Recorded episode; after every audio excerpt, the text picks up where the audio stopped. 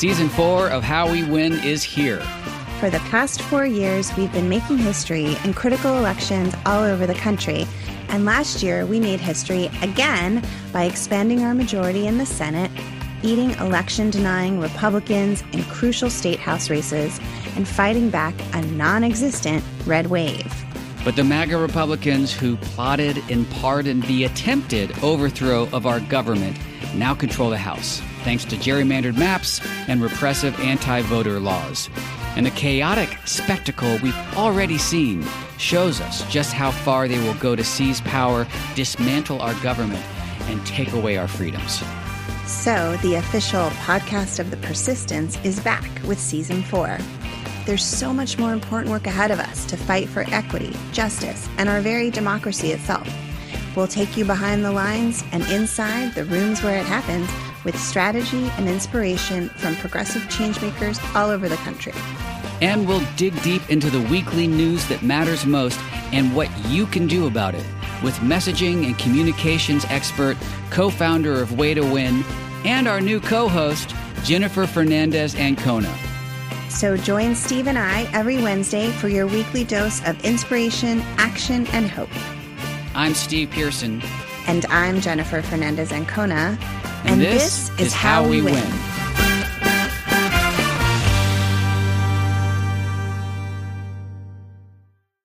Thanks to Rothy's for supporting Mueller, She Wrote. Rothy's are the everyday flats for life on the go. They're stylish and versatile, and they go with everything from yoga pants to dresses and skirts. Rothy's always comes with free shipping and free returns and exchanges, so get yourself a pair today with free shipping at rothys.com slash AG. And thanks to Honey for supporting Mueller, She Wrote. Giving holiday gifts is great, overspending is definitely not. Why spend more than you have to? Honey makes finding the lowest price easy. Honey finds the best deals online. It's free and easy to use. Shop with confidence at joinhoney.com slash AG. And thanks to Betabrand for supporting Mueller, She Wrote. Betabrand has the pants to match your style. They have boot cut, straight leg, skinny, cropped, premium denim, six button, and wide leg pants in dozens of colors, patterns, and cuts. Go to betabrand.com slash AG and get 20% off your dress pant yoga pants. And thanks to Policy Genius for supporting Mueller, She Wrote. Policy Genius is the easy way to shop for life insurance online. In just two minutes, you can compare quotes from top insurers to find your best price at policygenius.com. My name is Renato Mariotti. I'm the host of the On Topic podcast and you're listening to Mueller, She Wrote.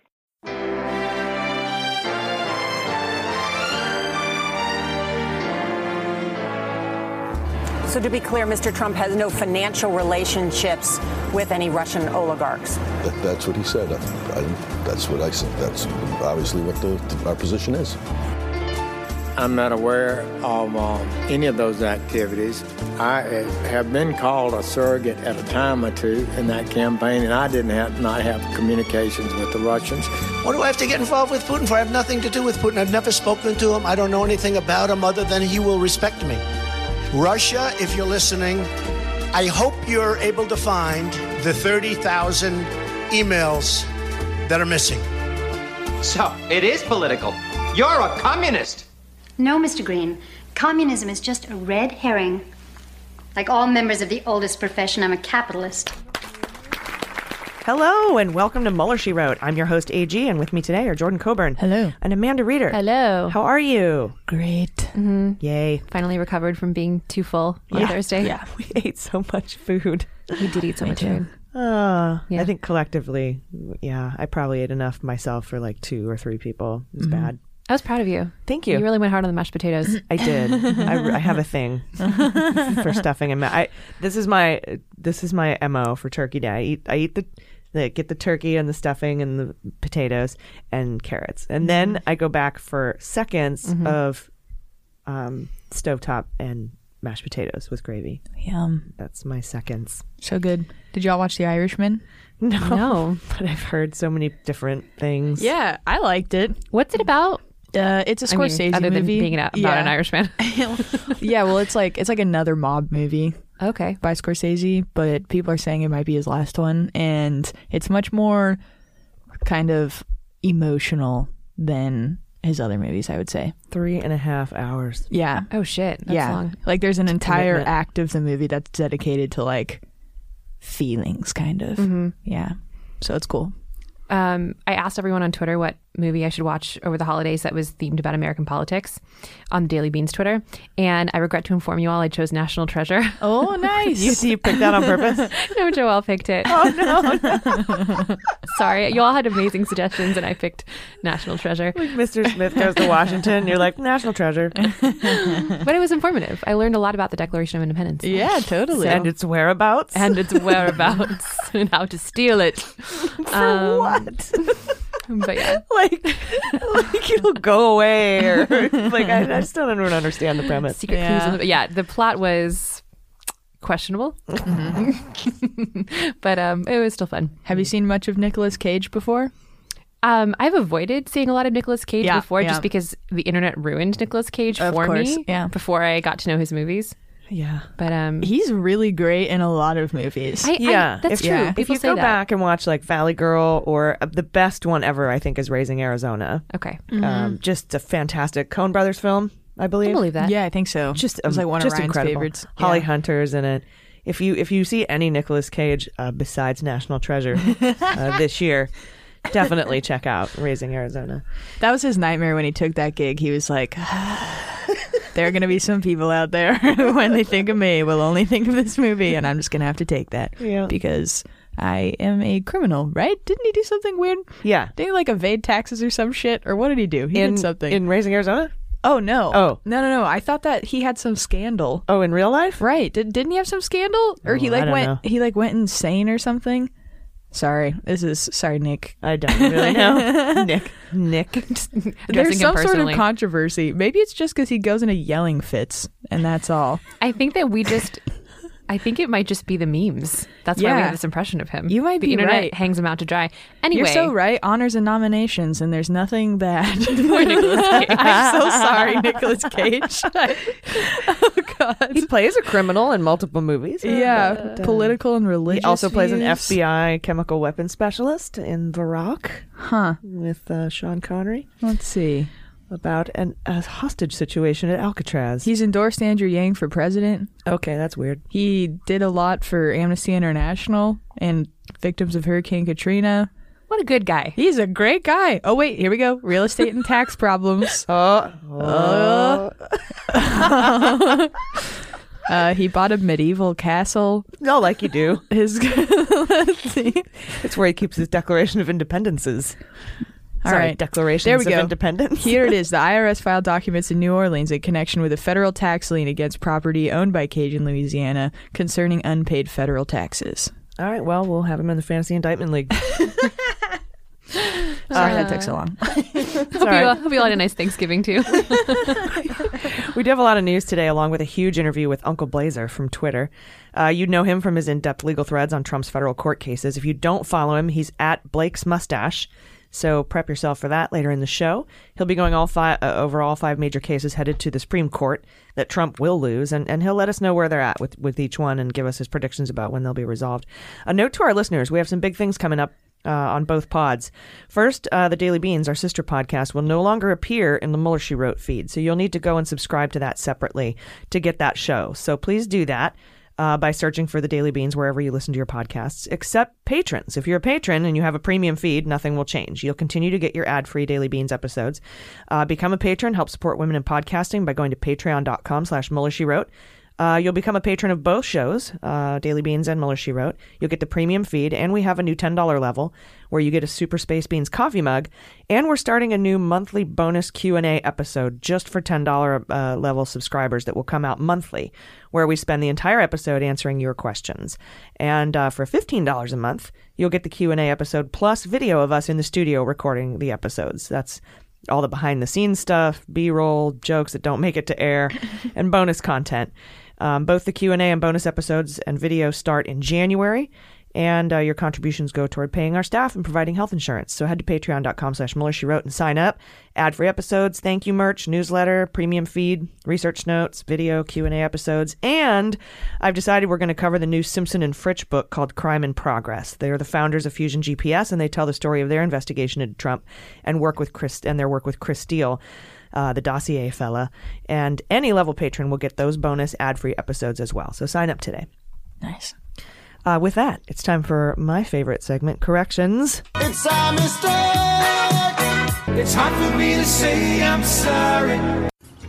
Oh, I made a mistake. Right, from uh, Kristen Gouling Smith and also Megan Mitchell. I've listened to you guys for well over a year. Love your detailed coverage. A super geeky one. Khan did indeed have the revenge as a dish best served cold line in Star Trek II, The Wrath of Khan, which he called a Klingon proverb, but he is not the one who made the reference to hearing Shakespeare in the original Klingon. Yes, I, I know this. It's Chancellor Gorkon in Star Trek VI, Undiscovered Country, uh, Klingon ambassador who gets assassinated, um, which features the dinner complete with Romulan ale that you were thinking of. Yeah, I'm sorry if I insinuated that that was in The Wrath of Khan. Duh.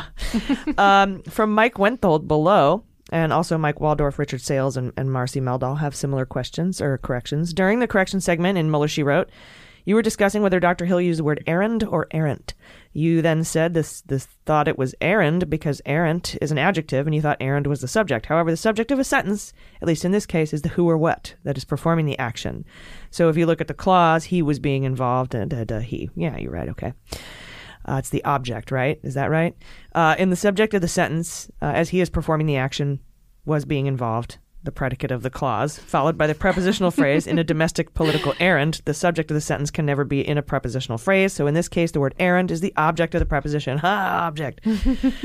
um, with the words a domestic and political simply being modifiers for what it's worth. I teach social studies, not English. What, lady?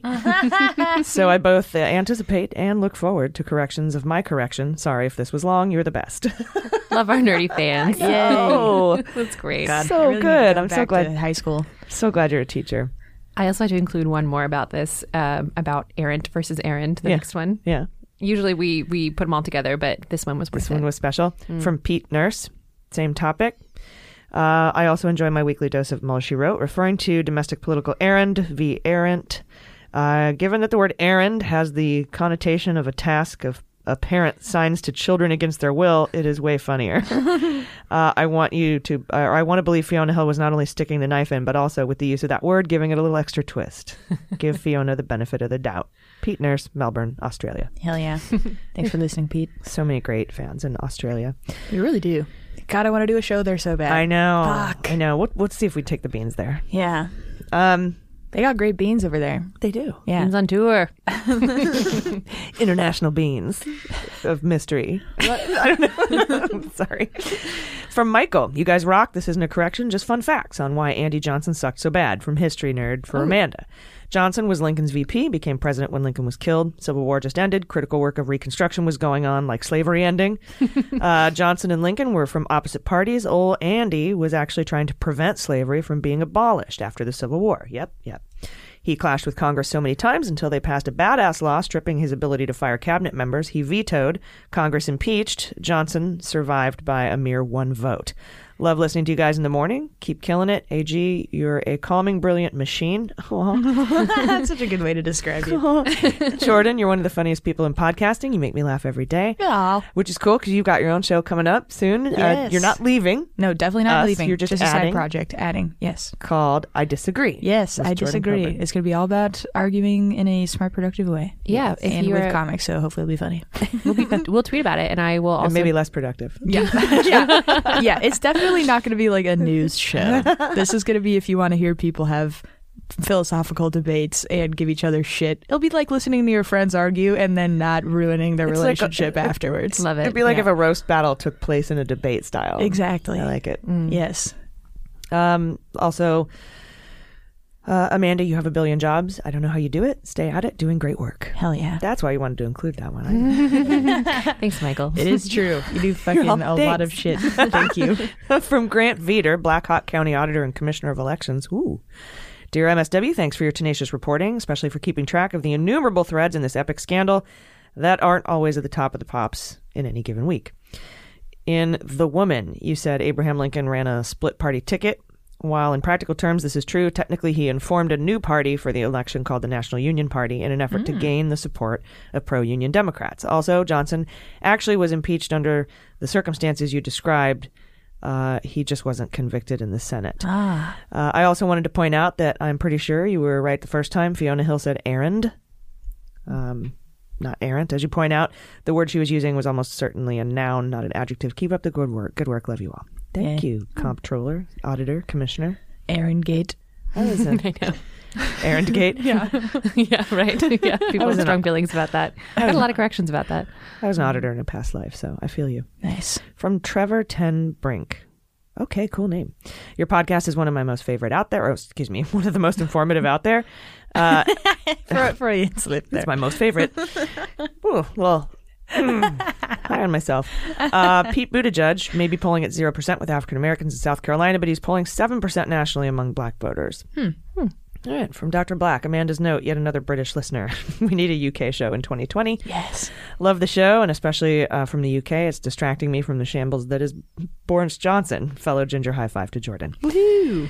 Uh, in the Beans episode, Defense for the Indefensible, AG used the phrase on accident. This is a contentious one. It may be more so as a British listener, as it's supposed to be synonymous with the phrase on purpose. However, on accident is not grammatically correct. It's by accident or accidentally. Okay. Mm. Fun fact: When I was a kid, I used to mix up accident and purpose. So I would do some shit, and then I'd be like, "But I did it on purpose." and everyone thought you were just so honest and Yeah. forthright. Come on, it was on purpose. it's on purpose and by accident, right? Okay. Do you ever have a word that you misspell over and over and over and over, even though you know how to spell it? Yes. Totally. Okay. For me, that's opportunity. I know how the fuck to spell opportunity, and yet every single time I spell it wrong when I'm writing it. Interesting. With Every one time. P. No, I spell it O P P U R as opposed to O R. Opportunity. Oh, whoa. Yeah. Yeah. I think I probably also make that mistake. I think I just like misspell it or something. Anyway, I misspell it every time, even though I know how to spell it. Yeah. Mine is hors d'oeuvres. Uh, yeah, that's not an easy one though. Yeah. You no, know? not at all. That's very hard. But um, I always fuck it up. That's fair. That's, you could have picked a harder word.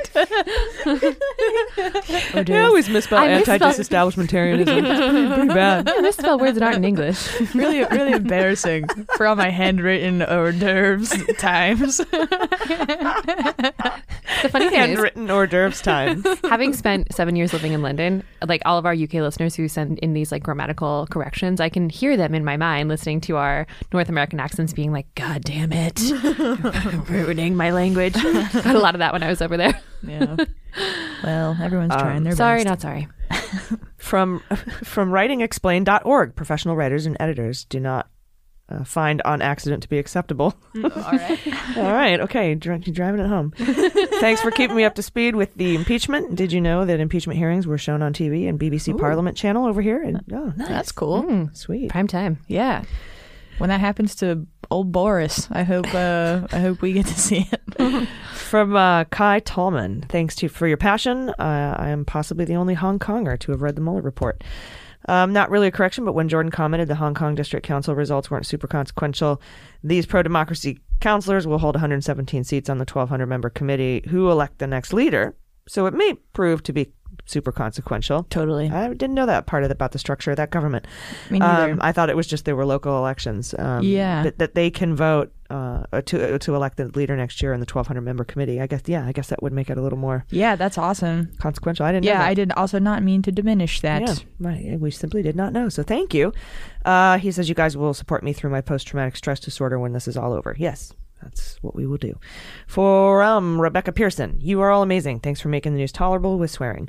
Not a real connect- correction, just a note. While both the presidency and Congress change in January, uh, it isn't on the same day. Congress changes on January 3rd. Uh, leaving almost three weeks overlap before a new president is seated. Cool. During presidential election years. Thank, Thank you. you. That's helpful. And that's probably a good thing. Yeah. And from, yeah, now that you think about it. Yeah, they're like, quick, hide, hide everything. we have three weeks. Hide it all. He's coming. Oh, Lord, he coming. Chompker. In a recent episode uh, from Michael Duchek, you had a correction stating President Trump does not drink alcohol following the death of his brother, Fred Jr. There's part of that story that doesn't get much coverage. After Fred died in 91, Donald helped his father draft a new will that excluded Fred's children from any inheritance, even though Fred Sr. was apparently suffering from dementia at the time. Donald has uh, stated their father did it because he didn't like Fred's ex wife. Oh, What a dick. family drama. yeah, not a surprise that they are a dick. All right, those are corrections. If you have any corrections, please send them to, well, go to MuellerSheWrote.com, click contact, and then select corrections. Build us a compliment sandwich. We'll get it right eventually. Thank you all so much. And if you want to remain anonymous, tell us or we'll shout you out. Uh, all right, it's time for the news. So let's uh, get going with just the facts. All right, let's start with a piece by ProPublica about Trump's. Do you say ProPublica or Publica? Ooh, I say Publica. I do too, because Publica sounds weird. Yeah. You could say ProPublica. that would be even weirder. I'm going to call it that. ProPublica about Trump's tax records uh, and new inconsistencies. This time it's about Trump Tower in New York. This is more evidence following uh, ProPublica and the New York Times reporting that Trump reports different numbers depending on his audience, higher numbers for lenders, lower numbers for the tax man. And new documents show Trump Tower is no exception, the one in New York. Uh, the previous reports were about two other towers. According to tax and loan documents obtained by ProPublica, Publica, Trump's business report, uh, reported uh, conflicting information about a key metric to New York City property tax officials and a lender who financed his signature building for 100 million, 100 billion, 100 million. Uh, the key metric is the occupancy rate, which was listed higher to lenders uh, and lower for tax officials. And it's not just a couple points higher, but over three consecutive years, the documents that went to the lender showed the occupancy rates were 11, 16, and 16 percentage points higher than they reported to the tax man. So, for example, in December 2011, Trump told the lender his retail space was 99% occupied, but told the tax man it was only 83% occupied.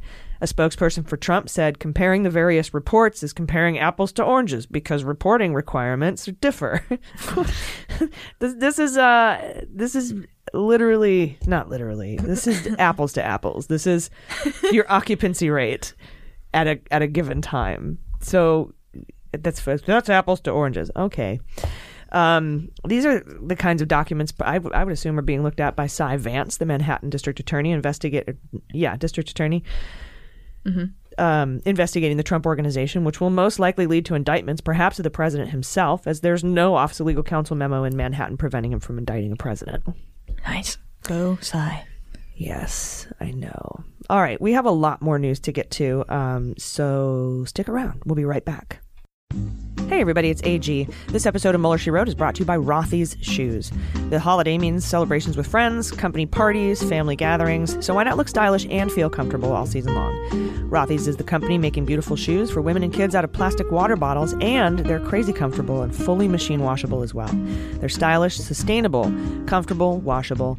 Really, they're all in one pair of shoes. Rothy's shoes are the perfect flats for the hustle and bustle of the holiday season. They're stylish and comfortable, shopping, walking around malls, standing up, cooking in the kitchen, uh, going to the office holiday party and trying not to have more than one glass of wine. Uh, and they go with everything from yoga pants to dresses and skirts. They come in ever changing array of colors, prints, and patterns and are available in a range of styles like the sneaker, the loafer, the point, and the flat. And they launch new patterns and colors every week. Uh, I have three pairs. I have the loafer, point, and the flat in black. I absolutely love all three. My current favorite is the Merino Square Loafer. I just ordered it in chestnut check. To me, the coolest thing about these shoes is that they're made of recycled water bottles. And to date, Rothy's has kept over 35 million plastic bottles out of oceans and landfills. Rothy's have over a thousand nearly perfect reviews online, and BuzzFeed recently called them their forever shoes. And Rothy's makes a great gift. They're perfect for the people in your life who always are on the go, who love good balance of fashion and function. Plus, Rothy's always comes with free shipping and free returns and exchanges. No risks, no worries, no reason not to try them out. Check out all the amazing styles available right now at rothys.com slash AG. Go to rothys, R-O-T-H-Y-S dot com slash AG to get your new favorite flats. Comfort, style, and sustainability. These are the shoes you've been waiting for. Head to rothys.com slash AG today. All right, welcome back. Uh, we have a Flynn update. Michael Flynn, Mr. Flynn. Uh, if you'll remember, last year he was scheduled to be sentenced on December 18th, but that was delayed because he wanted to cooperate more. That was the dramatic day in court where Judge Sullivan asked him about, asked about treason and warned Flynn if he did not that he did not want him to sentence him on that day. He was like, "I've had it up to here with you, and uh, you don't want me to sentence you today." Uh, and you should go forth and try to cooperate more. So Flynn was going to testify this year against his former partner in lobbying for Turkey crime, Bijan Kian. But at the last minute, he fired his legal team and hired a Fox News conspiracy theorist named Sidney Powell and went from cooperating witness to co conspirator. Flynn was supposed to be sentenced on the anniversary of his first sentencing, December 18th. That's cute. But this has been delayed again. In a joint filing this week um, to abate the briefing schedule, that means to cut it down or stop it, uh, the prosecution says that on August 30th, Flynn's nutjob lawyer filed a motion to compel the production of Brady material, which is exculpatory evidence um, that she thinks the government is hiding because it would show Flynn was innocent.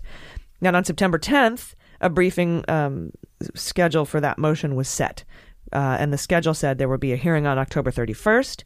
Uh, the governmental supplemental sentencing memo was due December 2nd. Flynn was supposed to respond by December 10th, and then he would be sentenced on December 18th. But the court later canceled the October 31st hearing because of the parties' comprehensive briefings. They, they filed these really comprehensive briefings. They canceled the hearing and then it ordered a sur reply and a sur sur reply for November 1st and 4th, respectively. That's like a a sur reply is a reply to the reply. Cool. Like another reply and then Yeah. a, a reply to that reply. Um, so the court has not yet ruled on the motion to compel. Uh, but both parties, the, the Brady materials, but Mhm. both parties um, think their sentencing submissions will be incomplete if they filed prior to the court's ruling on the motion to compel. And they want to wait for the IG report to drop December 9th because the prosecution believes it will address topics related to several matters raised by Flynn and his nutjob lawyer. Specifically, that Mueller and the FBI acted illegally, so the entire matter should be dropped. Uh, as we know, the IG report findings will say that the FBI opened the investigation of Crossfire Hurricane properly, and the IG report is expected to moot Flynn's lawyer's assertion that there was no basis for investigating Mike Flynn. Yeah. That reporting is out from the New York Times, Adam Goldman, November 27th, and says the FBI never tried to place undercover agents or informants inside the Trump campaign. Uh, that finding totally contradicts Barr and Trump saying the Trump campaign was spied on.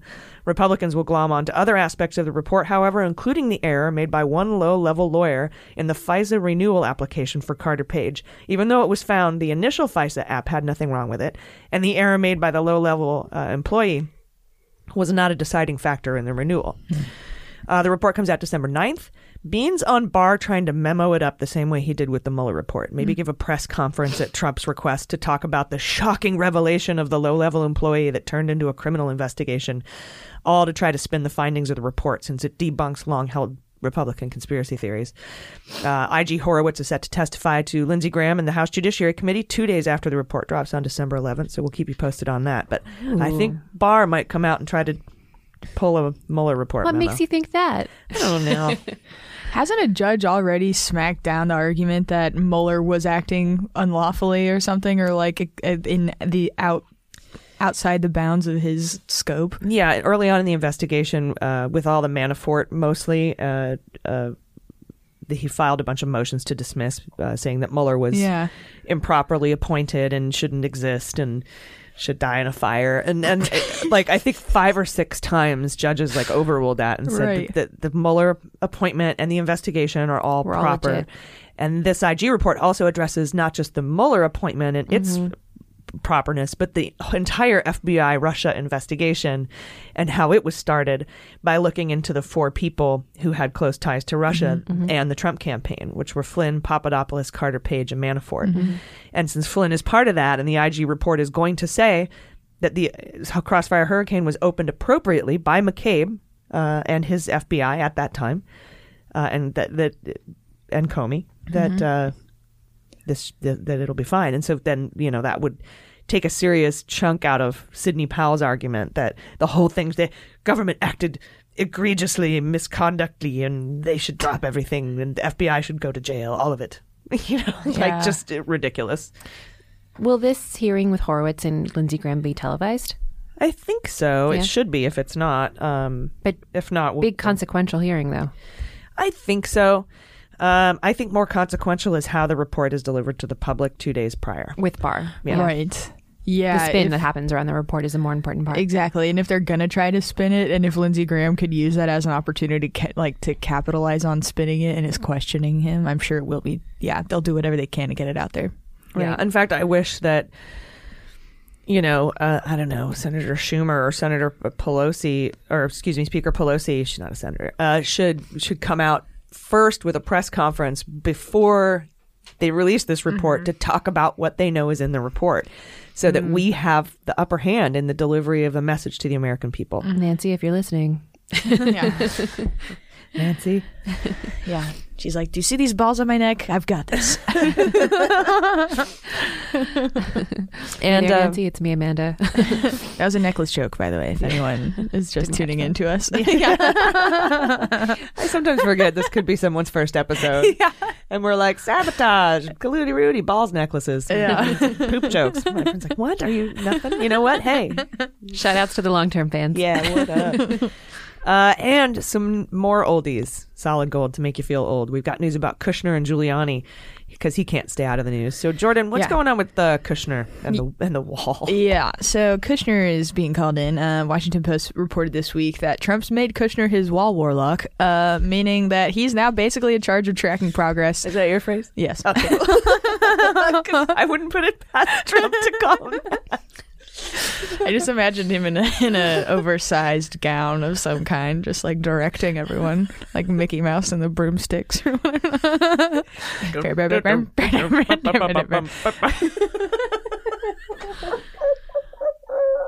oh God, I'm so sorry.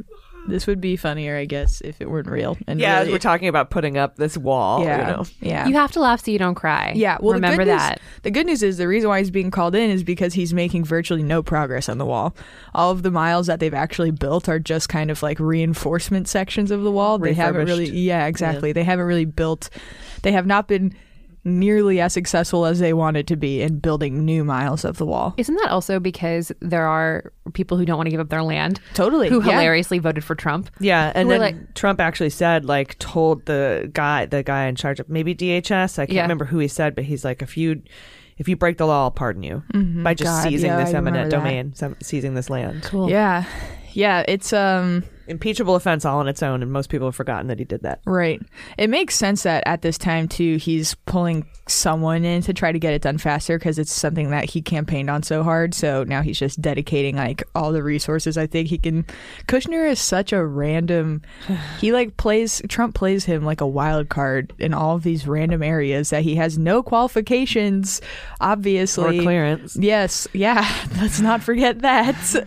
Which is uh, everyone else has just forgotten, but I guess that's uh well not not our listeners and everyone, but yeah, it's so I, I think it's also not a coincidence that it's right when impeachment stuff is ramping up incredibly.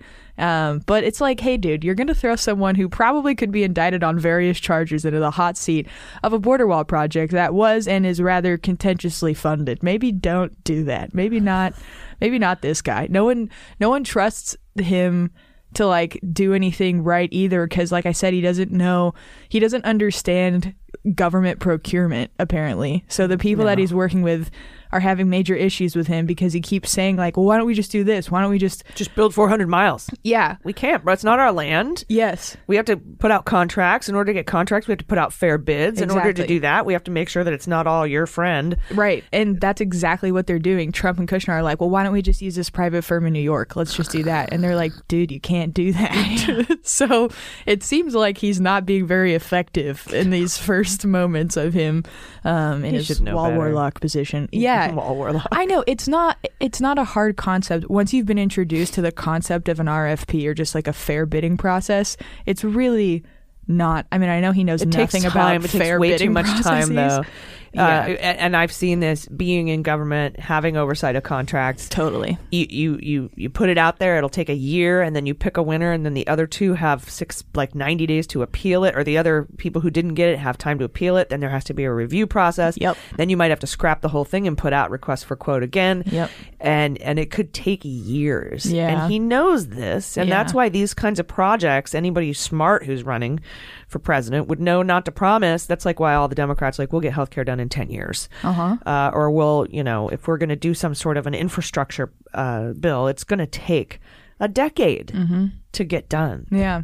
When I worked in the small business office at UCSD, it took us like a year to even get a contract done for a small business photographer. Yeah. It was like, it's, yeah, it's so incredibly long. And they just don't want to do that shit because they're trying to get the 400, they want 450 feet of the wall built by 2020. Miles. And right now, oh, yeah, sorry. They've got about 450 feet. I think they want to get more.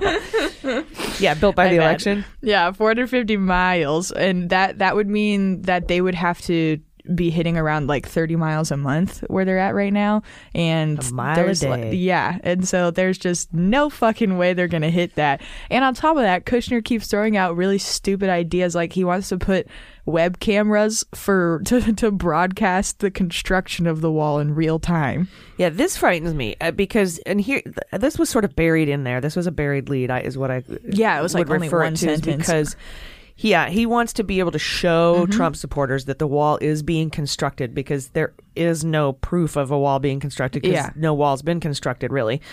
And when you think about that and installing webcams at the border, it just Right. seems like it's got a nefarious uh, alternate intended consequence. Yeah, it's also very 1984 y. Yeah. It's like you're going to put up cameras. First off, Oh, if it's you, just so you can see the progress of the construction. Oh, really? Is it? Is Mhm. that what it is? Mhm. I don't think so. Right. And it's like you're telling me you're not going to have facial recognition software and stuff and use that as a weapon against everyone that is around that wall to any degree whatsoever. That's complete bullshit if they do do that. There's no way it's only going to be to broadcast the progress of the wall. Right. And then you've got Facebook having secret meetings with Trump and the Trump administration, and Facebook doing these uh, 10 years, you know, show yourself 10 years ago and show yourself today Mhm. so that they can get a broad range of what your face looks like. Um, and that's might be a little tinfoil hatty, but I mean,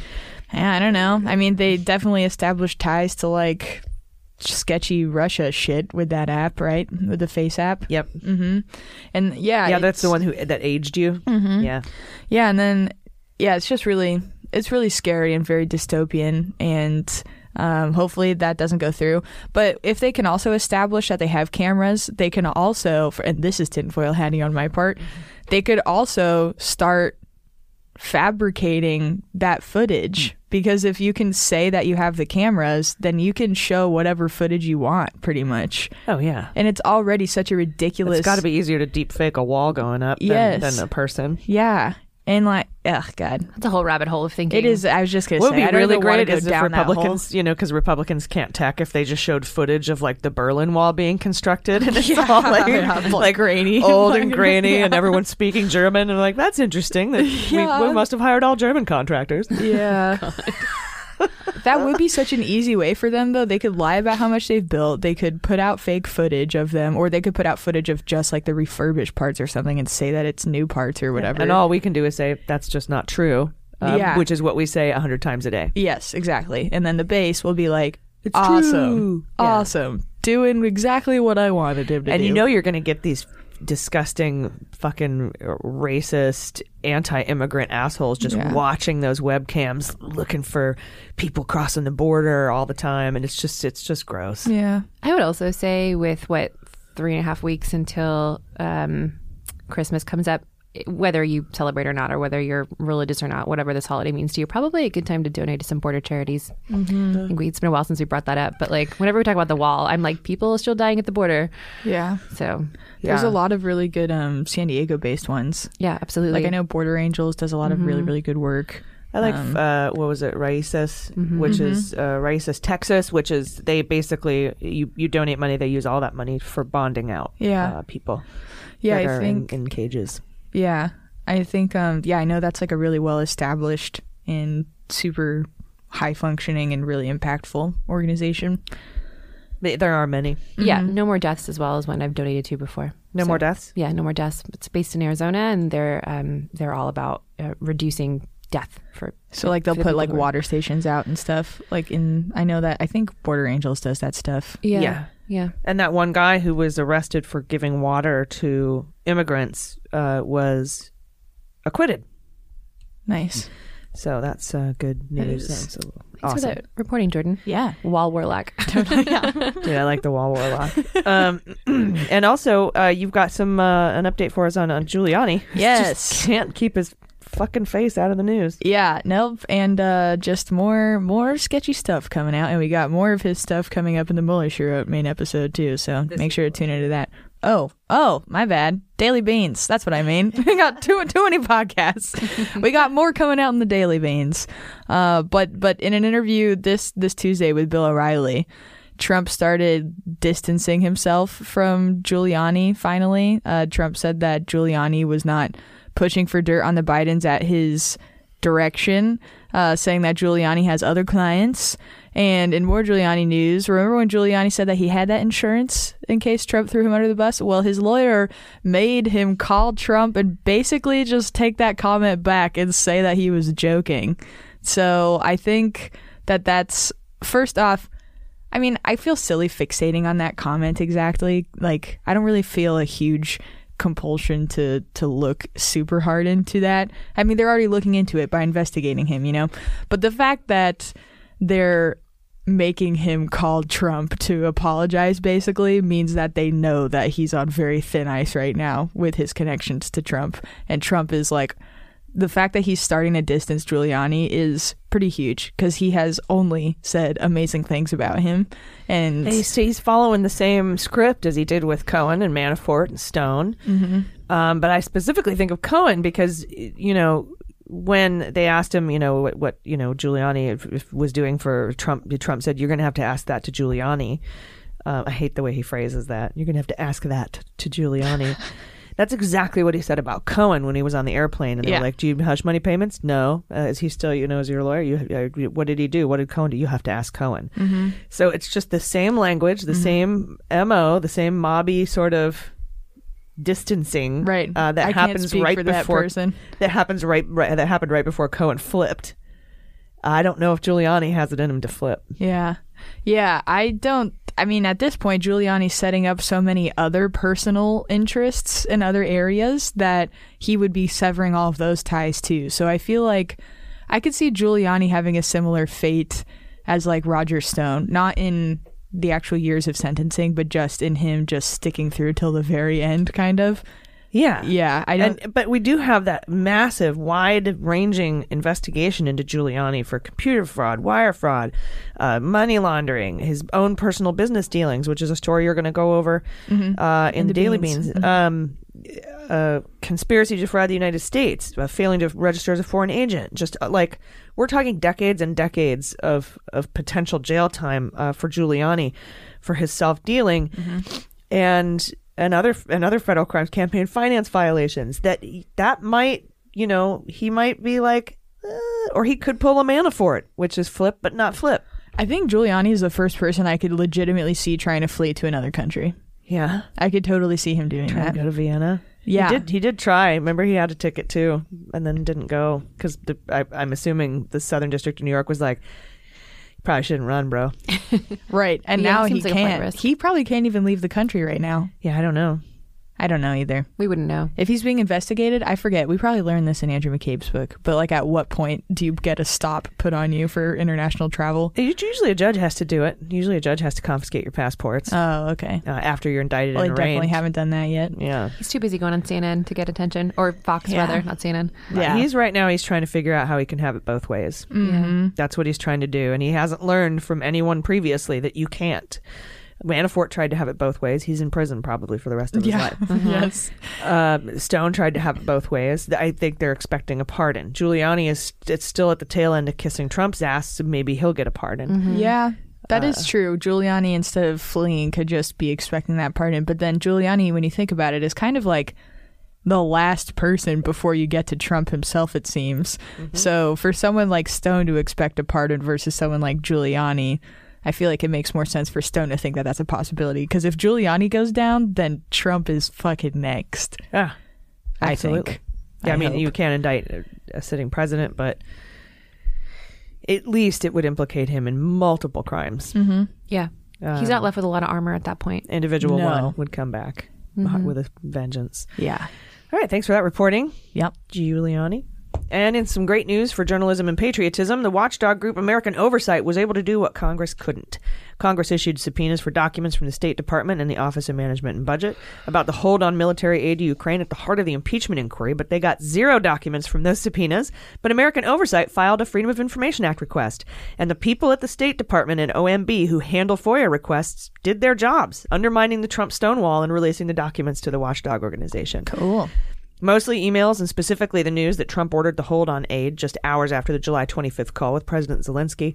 Pretty incriminating evidence, uh, and more documents are expected, and we'll go over those in detail on Monday's Daily Beans. Remember, it's in uh, it's in its own feed now, so you'll need to go search for it and subscribe, unless you're a patron. And even if you are a patron, go subscribe to it because it helps us uh, beat Hannity in the charts. um, and you get the ad-free episodes uh, in the premium feed; those won't be going away. Uh, January 3rd Coming up here will be the separation of powers Super Bowl, uh, and we'll go over that with Uncle Blazer later in the interview.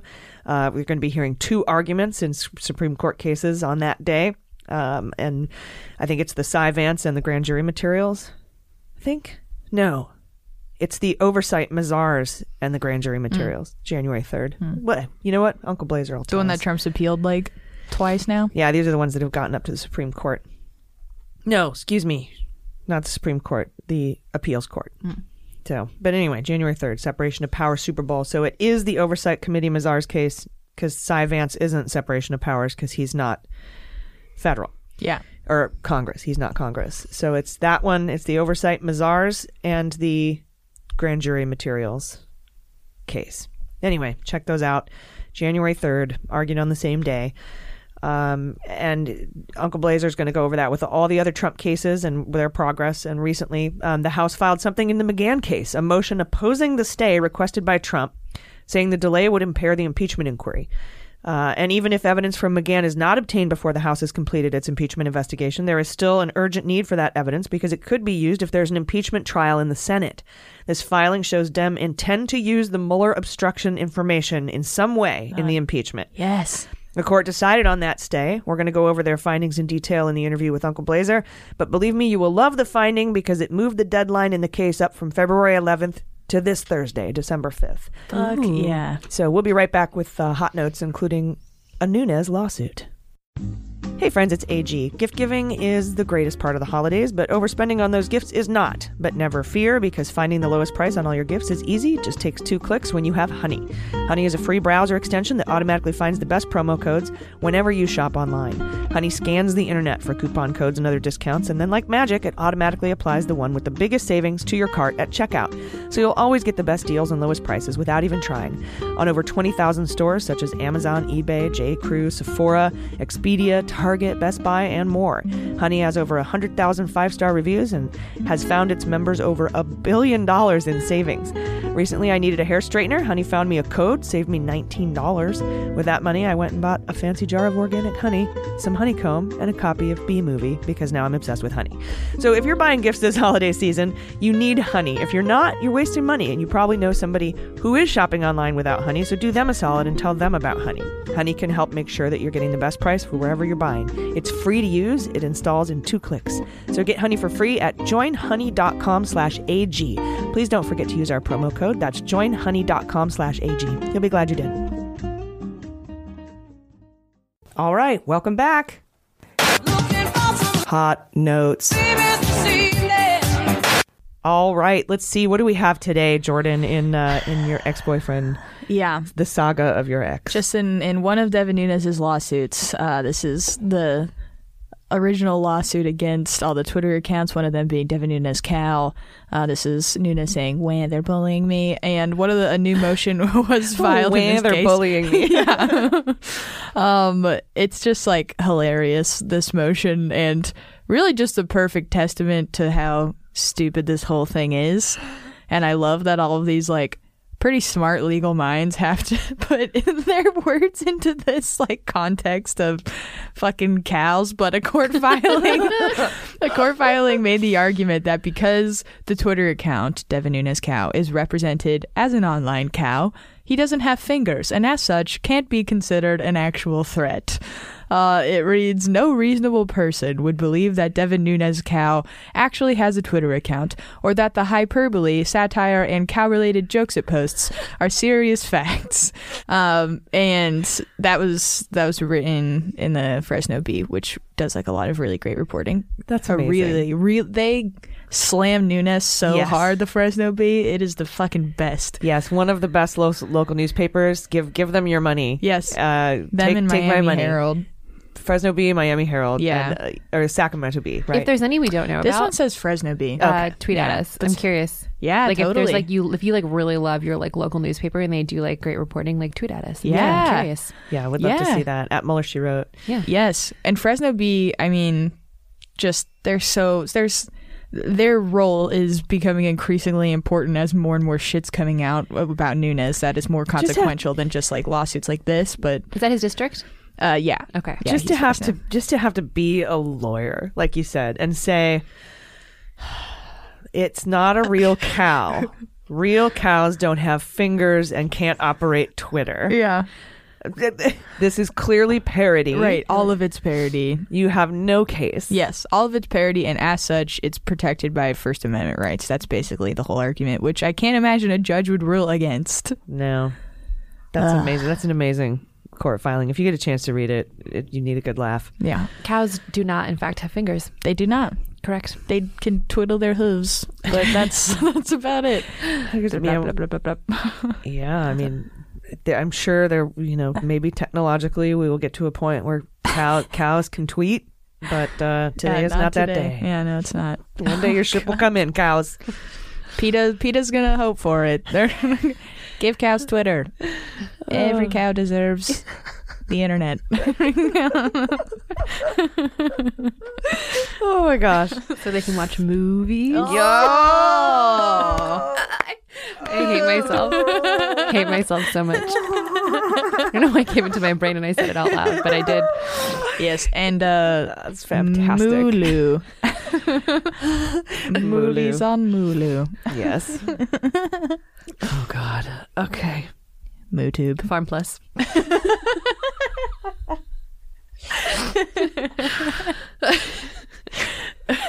Moving on. so many good cow jokes. All right. Uh, I've got some. I've got a hot note. Um, switch gears here. Uh, we know that uh, Mitch McConnell, Turtle Dick Mitch, who has fingers, eh, despite being a turtle, um, and also has investments in voting machines, has blocked multiple election security bills while Russia openly attacks our elections, most notably using Republican stooges like Senator John Kennedy, no relation, uh, appearing on Meet the Press with Chuck Todd this morning. And can we just, by the way, have Katy Tur host that show from now on? Uh, Katy Tur is way better than Chuck Todd. So. Yeah. Kennedy goes on TV Sunday morning and spreads Russian dis- disinformation, conspiracies, and propaganda by saying both Ukraine and Russia hacked our elections. Uh, so the Russians' effort to interfere in 2020 is so prevalent that Republican politicians are repeating their talking points for them. And meanwhile, they do nothing to stop it, as though they almost welcome it, uh, which they might, or they could be strong armed into. Um, remember, Russia didn't just hack the DNC, they got the RNC too. And Lindsey Graham's email server was hit specifically, so that might be why he flipped during that famous golf outing in 2017 and went from calling Trump um, a piece of shit nut job to permanently attaching his lips to the man's asshole like a weird politically motivated human centipede that doesn't just hurt the person behind you. Uh, in a story from the Associated Press this week, Ohio has detected and thwarted an election related cyber attack earlier this month, according to the state's election chief. Republican Secretary of State Frank LaRose called the attempt unsophisticated, having originate, originated in Panama but traced to a Russian owned company. The SQL injection attack was poking around for vulnerabilities so it could insert malware into the website, probably to exfiltrate voter information, which is exactly what Russia did to the DNC. Yeah. So this is urgent. Uh, our voting machines are bought and paid for by wealthy Republicans. We have no way to audit them because they don't have hand marked paper ballots. The Republicans won't pass election security bills, and now the Republicans are helping Russians by promoting their propaganda to sow discord and chaos and tear down our faith in our own free and fair elections. Uh, but there are patriots out there. The watchdogs and journalists with their Freedom of Information Act requests getting farther than Congress has. The whistleblowers and career officials risking their lives to testify against corruption. And the federal judges willing to stand up against tyranny, like Judge Jackson and her 120 page decision about why subpoenas must be complied with and how the president is not a king and does not possess absolute immunity. Or Judge Beryl Howell, who denied the stay in the Mueller grand jury material case because the merits were bonkers. Or Judge Sullivan, asking if prosecutors considered treason for Mr. Flynn. Or Reggie Walton, who told the Department of Justice to fish or cut bait in the wrongful investigation into Andrew McCabe and threatened to release the documents of his firing, which he did. And let's not forget Judge Pauley, a little lesser known in this international crime syndicate known as the Trump Organization. Back in July, Judge Pauley forced the Department of Justice and Bill Barr to shitter cut bait. Yes, I combined shitter get off the pot with fisher cut bait. Uh, in in the hush money probe that was being investigated by the Southern District of New York, which is under Barr. When Barr arrived at the Department of Justice, that investigation went dark, but it was never closed because if you don't close a case, no one else can pick it up. So Judge Pauley, in a three-page order in July, wrote. The government now represents it has concluded the aspects of the investigation that justified the continued sealing of the portions of materials relating to Cohen's campaign finance violations. Those are the ones that mm-hmm. implicated Trump.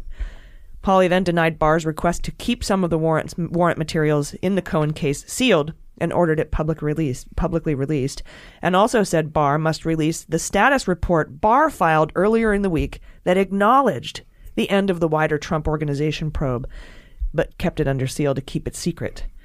The campaign fin- quote, the campaign finance violations discussed in the materials are a matter of national importance. Now that the government's investigation into those violations has concluded, it's time that every American has an opportunity to scrutinize the materials. Indeed, the common law right of access, a right so enshrined in our identity that it predates even the Constitution itself, derives from the public's right to learn of, monitor, and respond to the actions of their representatives and representative institutions. So, with this order, the Manhattan DA was free to learn of, scrutinize, monitor, and respond to the case, which he did. Cy Vance opened his investigation into the Trump organization, and his subpoena for Trump's financial records and tax returns is about to hit the Supreme Court, and it's fast tracked for consideration of the statute of limitations. We'll discuss that in detail in the interview in just a few minutes. But hats off to the people, judges, whistleblowers, journalists, the watchdogs, and the voters. These are the true patriots in this story, we the people. So register to vote. Vote in numbers too big to manipulate, and then you can count yourself among the patriots that saved our democracy from tyranny. I'm emotional. Thank you. That was good shit. I know I was typing that this morning, like, this is lofty. No. I should be a campaign speechwriter. You would be fantastic at that. oh, thank you. Yeah. Yeah, I think so, definitely.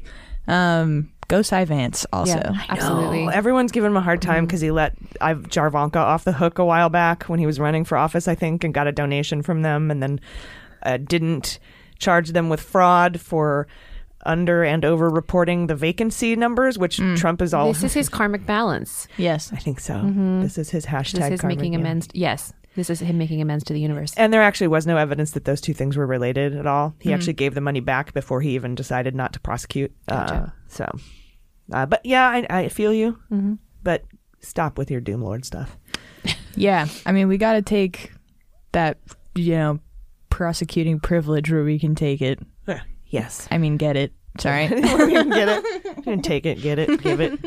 Seriously though, without Pop it. sounding too grim, like voting is a privilege. You know, so many people around the world don't have that right. So many people in this country don't have that right. Yep. And it's like a huge, huge, huge privilege to Yeah. be able to participate in democracy. And I'm hoping that's what happens. I hope that people show up in numbers too big to manipulate. Mhm. And you know, that's it, it's it's so much better to remain optimistic and hopeful that that's what happens. Yeah. Than to give in to any kind of despair. And so Yeah. I hope that's what happens. Cynicism is gross. It's just ugh, I can't live in that space, man. Laugh I often. Yeah. Optimism is better. And vote. Need to be able to get out of bed in the morning. All right, are you guys ready for sabotage? Yes.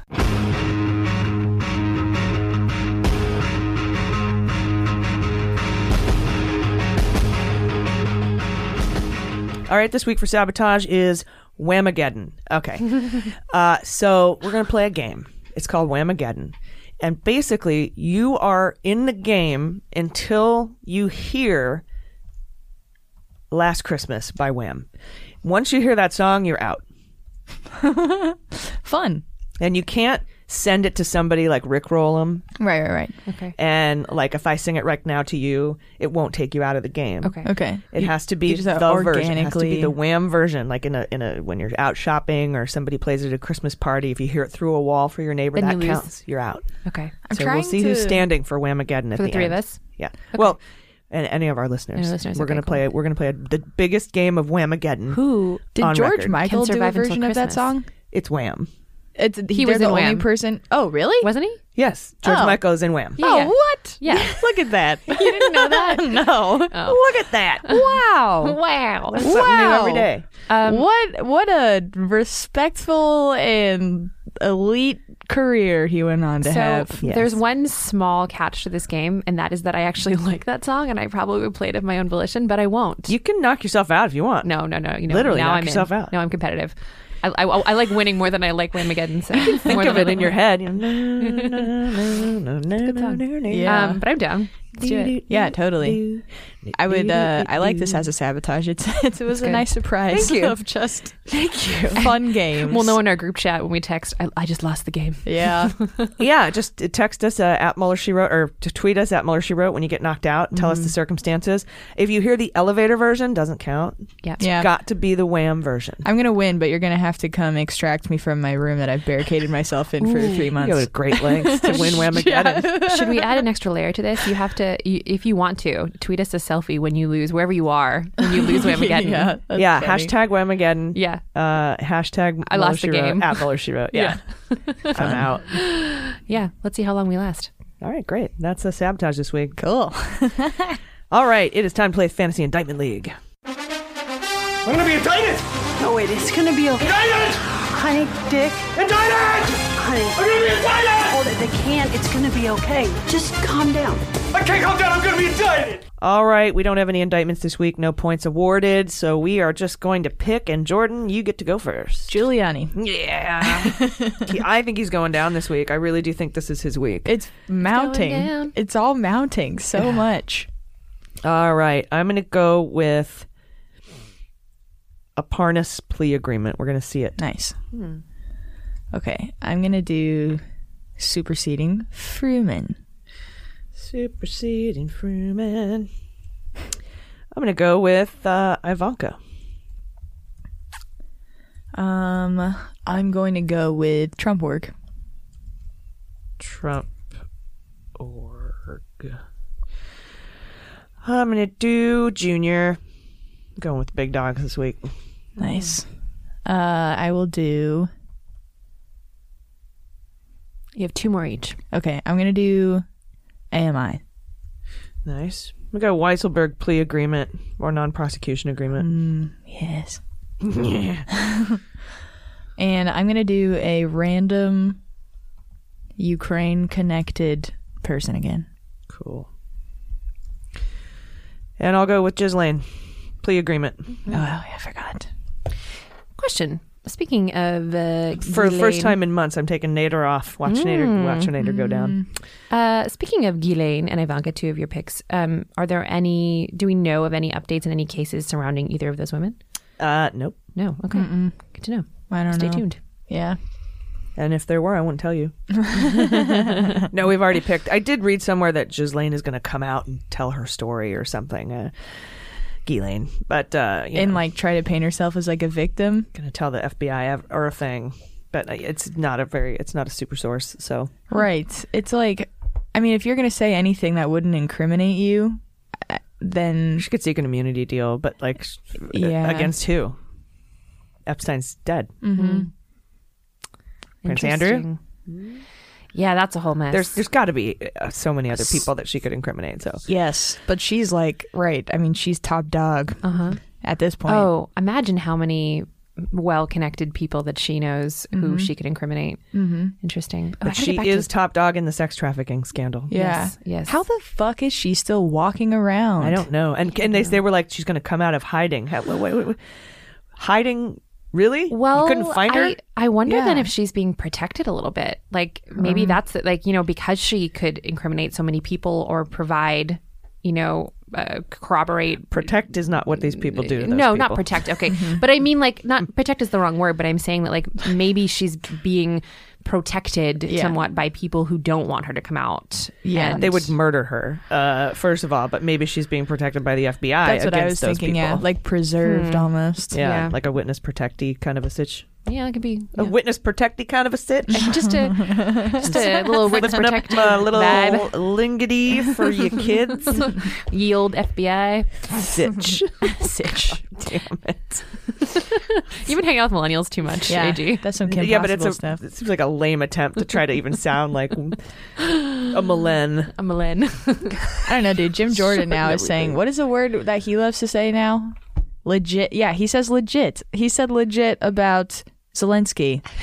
He was like, we need to wait and see if Zelensky is legit. He fucking said that. That reminds me of when I was in high school and my mom was like really trying hard to like connect with me because she Yeah. was like, I got a teen daughter. I'm going to be cool. Yeah, yeah, totally. So she noticed that I was always calling things random in the Mhm. mid 2000s. And we were like, Oh, oh, like, that's, that's that's really random. random. That's Yeah. so random.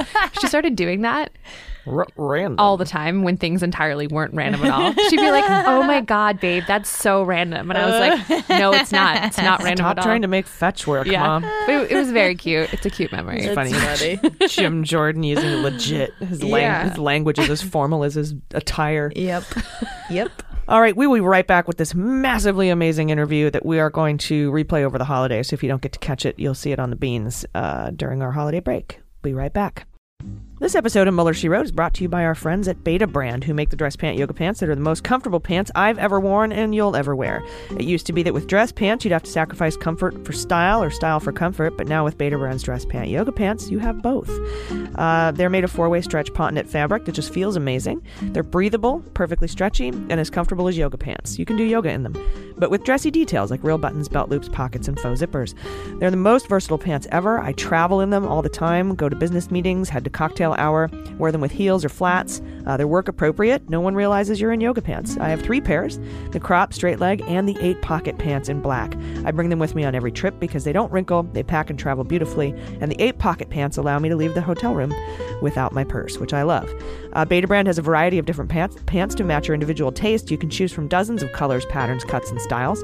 Not only has Betabrand revolutionized office wear, but they offer premium denim now with the same flexibility and comfort as yoga pants. And with Betabrand, you can help turn up and coming designs into full fledged products through their crowdfunding platform. Anyone can join the community brainstorm and have a voice in deciding tomorrow's fashions today. And you'll even get 15% off every time you fund a new design. You have got to try a pair of these pants from Betabrand. Trust me, you will love them. Uh, they are my favorite. I am obsessed. And you can get 20% off at betabrand.com slash AG. Don't wait. See for yourselves why millions of women agree these are the most comfortable dress pants ever. Go to betabrand.com slash AG for 20% off. That's B-E-T-A-B-R-A-N-D dot com slash AG. You'll be glad you did. Joining us today, uh, he's a lawyer known for his Twitter threads and his in depth legal analysis of the Trump crimes. You can find him at Blake's Mustache on Twitter. Please welcome Uncle Blazer to Mueller, She Wrote. Thank you for joining us today. Thanks for having me, AG. I'm really excited to talk to you um, because I know you know we've we've had a we've had a long Twitter relationship, and so I think it's uh, good to have you on here because you've been following these federal Trump crime cases pretty closely. I believe there's five major ones um, that we're all trying to follow here, and I was hoping that you could give us an update on each one of these, kind of explain, you know, because we have sort of like shorthand for the you know, the oversight Mazars case or the Cy Vance Mazars case. Like we sort of given them nicknames. And I was wondering if you could tell us briefly about those cases and where they're at and when you think they might be resolved. Sure. So I, I think there's a, a way to break them up into little groups that make them easier to talk about. You've got the uh, cases where the House of Representatives is trying to get information on uh, Trump's finances. Those are the House uh, Mazars case and the Deutsche Bank case. Um, then you have the case where the House, I'm sorry, where uh, Cy Vance's Manhattan District Attorney's Office is trying to get Trump's tax returns as part of a uh, state criminal law investigation um, into Trump and his businesses. Uh, and then you have two cases that are related more to the Mueller report and the House's uh, efforts to get both documentary evidence uh, underlying the Mueller report and all of the redacted materials from the uh, Mueller report itself. And those are what are called the grand jury materials uh, because that's the that's the biggest part of the redactions that remain in the Mueller report and the part that the the House hasn't been able to see yet. And then you've got the uh, McGahn case, which is a case to try to get testimony from Don McGahn, which will Don McGahn is is being uh, prevented from testi- testifying to Congress on the same grounds that a lot of other witnesses are being prevented from testifying, which is this absolute immunity claim uh, by the Trump administration that all of Trump's aides have absolute immunity from having to testify before Congress. Right. So uh, let's start with the House Oversight um, Mazars case. Where are we with that one? Yeah, that's a big one. So uh, a subpoena was uh, issued to Mazars, which is Trump's personal accounting firm, back in April by the House Oversight Committee following the testimony before Congress of Michael Cohen, uh, which happened in February. So, uh, you know, the House takes control. uh, I'm sorry, the Democrats take control of the House of Representatives in, in on January 1, of course. They bring in Michael Cohen to testify in February. Uh, he testifies to a whole host of potential uh, fraud and other financial crimes uh, by the by Trump and the Trump organization, um, and then the uh, House of Representatives through the Oversight Committee issues a subpoena to Mazars, trying to get uh, Trump's tax returns and other materials. People think of it as just being the tax returns, but Mazars would also have whatever other supporting documents they use to prepare those tax returns. I don't know how much Mazars actually performs um, other non-tax related work for the Trump organization, but it's possible that they have other uh, papers. But it would also be all of their work papers that they use to prepare prepare the tax returns, not just the returns themselves. So that's what's being sought. That was a subpoena issued in April. Trump sued to block that subpoena in federal district court in D.C. in May, uh, or actually, he, he sued in April it uh, was decided in May in favor of the House uh, with the, uh, and I'll say either House or Oversight Committee, but I, I mean the same thing when I say that. Mm-hmm. Um, the uh, the court found that uh, Trump's so so Trump's claim when he got when the subpoena was issued, um, that's when the Trump legal team had to make up some basis on which they wanted to fight this subpoena, right? I mean, it's it's it's not like they there's an obvious way to fight this subpoena. I mean, the, there isn't an, an, actual basis to defy this subpoena. So they just start making up arguments. And the argument they made up here was that the Oversight Committee didn't have a valid legislative purpose for seeking his tax returns. And the reason they wanted them was to either perform some sort of uh, law enforcement purpose, which is not something that Congress is supposed to do, or uh, that they were just trying to embarrass him by exposing his tax returns. Although I'm not quite sure why they would be deemed embarrassing, since since he believes them to be such amazing and beautiful financial uh, statements. Yeah, it's kind of hard to make the argument that there will either be irreparable harm done to you if a stay isn't issued in some of these cases, or that they were, you know, they would be embarrassing, uh, and still maintain that he's a, a, billionaire, amazing businessman who's done no wrong. It's just really yeah. funny to me. Yeah, they're they're struggling, and um, you know, I, and I think that these all of these lawsuits are properly viewed as frivolous on the legal merits, and the the the entire goal here is to stonewall and try to push this off as long as possible. I know a lot of people view it as, you know, they think Trump has the Supreme Court in his back pocket, and so the idea is get it all the way to the Supreme Court, and then they'll decide in his favor.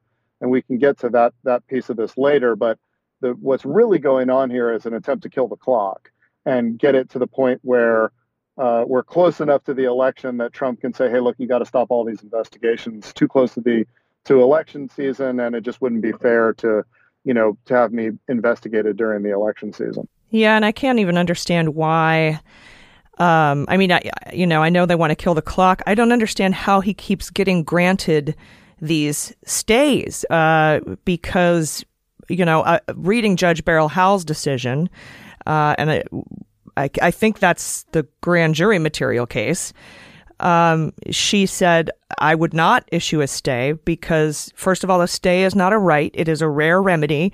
Second of all, the, the, there's four requirements, four prong test. The first two are the most critical. One is the merits, and the second is irreparable harm.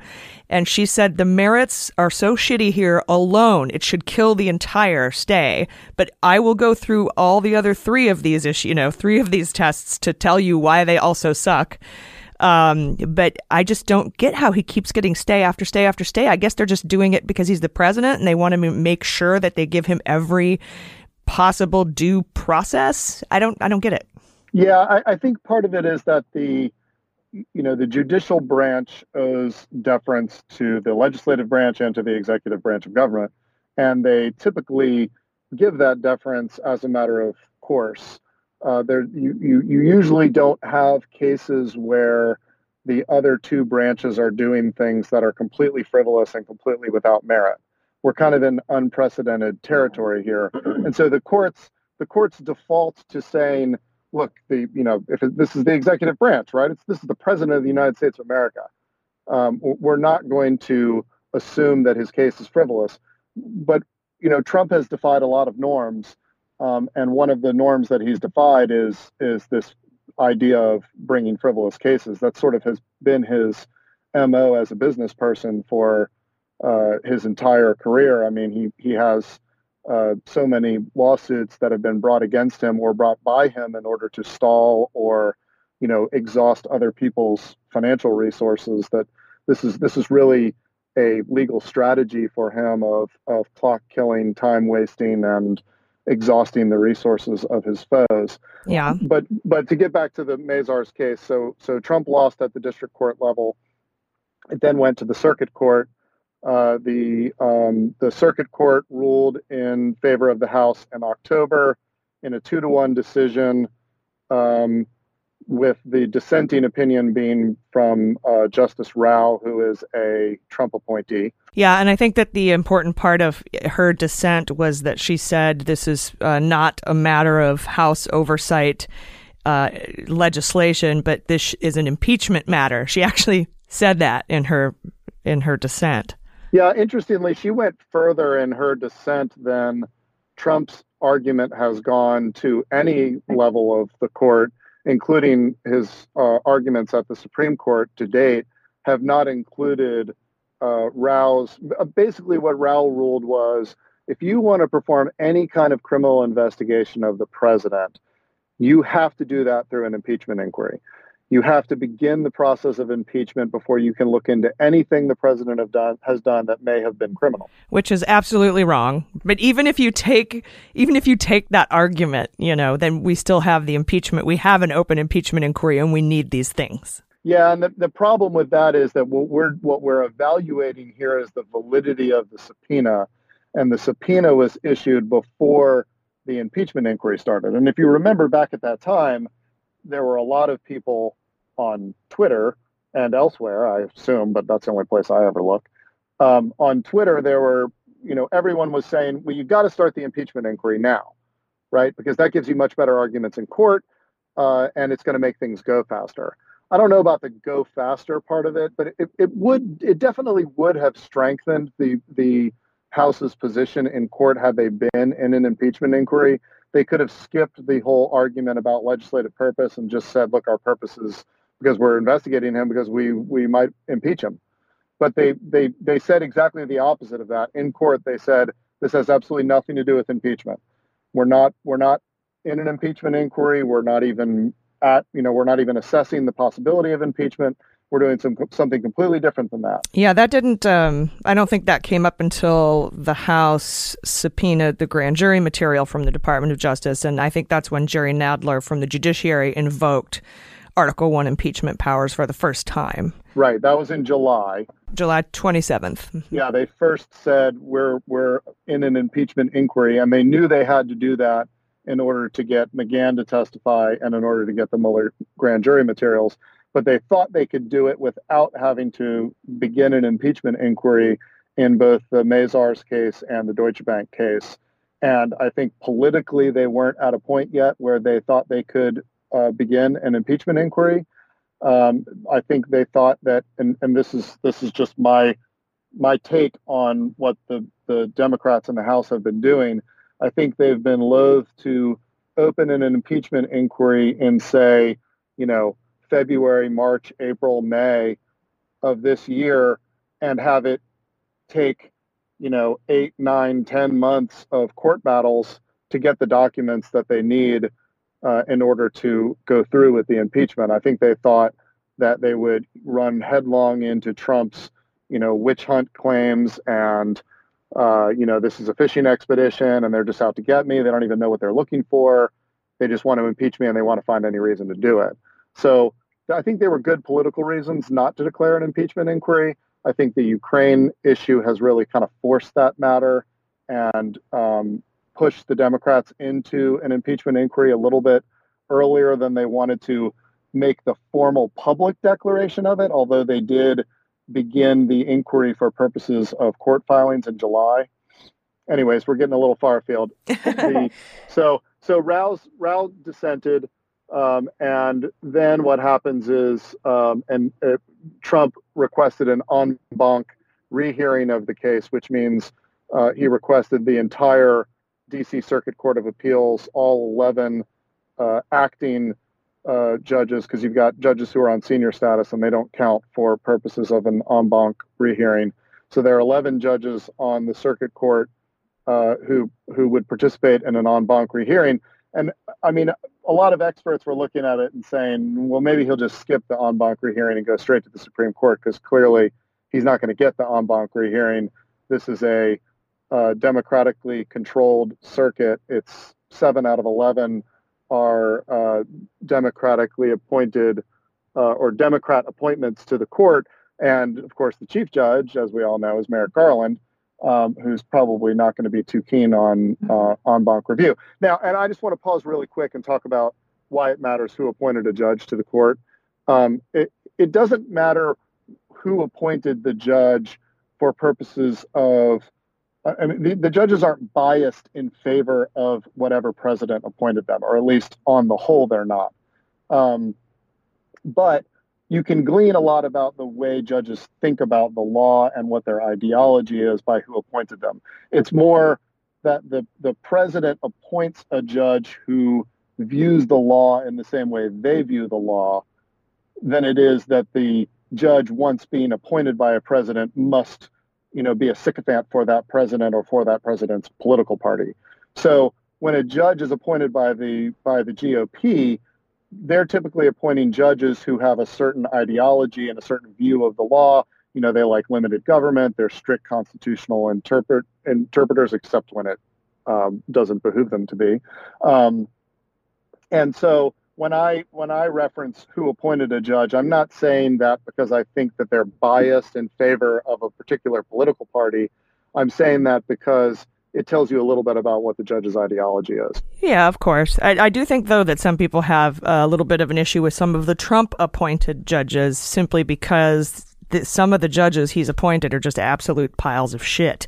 Uh, never tried a case, uh, et cetera, et cetera, and that some of them actually may be sycophantic to Trump, but in general, uh, but you know, and we've seen it with Rao, but we, you know, we've we've seen other cases too where they've ruled in favor of the actual law, and I think all five of these cases are so clearly, uh, you know, have no merit, just clearly have no merit for Trump. That's right. That's right. And so he people thought he wouldn't request an en banc rehearing because it would certainly fail. Um, but of course he did, and the reason he did is because he wanted to kill more clock. Yeah, that's what this is all about for Trump. This is about killing clock. So in the each court, each each circuit court has its own rules for how long you have to file uh, certain motions, and in the D.C. Circuit Court, you've got 30 days after a ruling to file for en banc rehearing, and so uh, Trump was going to wait all of that time to file for en banc rehearing, but he had to stay the mandate of the lower court. And so he had to file for a stay at the circuit court. And in doing so, he uh, felt compelled at that point to also file his request for en banc rehearing, which cost him a few days um, on uh, his on his clock. So he uh, simultaneously filed for en banc rehearing and filed um, uh, uh, his to stay the mandate of the of the circuit court. Mm-hmm. The um, the en banc rehearing was denied in a seven to four ruling, um, and um, so he, he actually, I'm sorry, it was eight to three, and and Trump actually did have one of the GOP appointed judges who we'll be talking about uh, a lot on this call, I think um, Judge Griffith actually sided with the the House in denying en banc rehearing in the Mazars case, which I think is important for for a couple of reasons. First of all, it tells us that uh, Griffith is is a little skeptical of Trump, and he's one of the three judge panel for the McGahn case, is he not? Both McGahn and Mueller grand jury. He's yes. one of the one of the judges that's on both. Um, so Griffith was a GOP appointee, um, but he he uh, decided to deny Trump an en banc rehearing. It didn't really matter which side he ended up on. It was either going to be eight to three or seven to four against Trump, and Trump needed a majority in order to get the en banc rehearing. But in any event, uh, Griffith uh, went against Trump on the en banc rehearing, and so then it came time to go to the Supreme Court. And Trump had 90 days after the en banc rehearing was denied to file his uh, petition for cert at the Supreme Court, which would be February 11th. So he had all the way until February 11th to file his uh, his petition for a writ of cert from the Supreme Court. In the meantime, though, he's got a mandate from the circuit court that he has to try to get stopped. He has to try to get a stay of the mandate of the circuit court because unlike other kinds of judicial rulings, this is a subpoena. And so when the when the DC Circuit Court rules in uh, in the House's favor, that means the subpoena is going to take effect unless Trump tries to block it. Now, in in some cases in in loss in when you're in court, you can go ahead with your appeal and other things can happen while you're appealing. For things like a when you're trying to block a subpoena, once the documents go out, the case is kind of moot at that point because they're not going to give the documents back. Right. So this is why he's asking for uh, yeah a stay of of the mandate. And when he when he made that filing, that's this is my favorite part. This is my favorite part.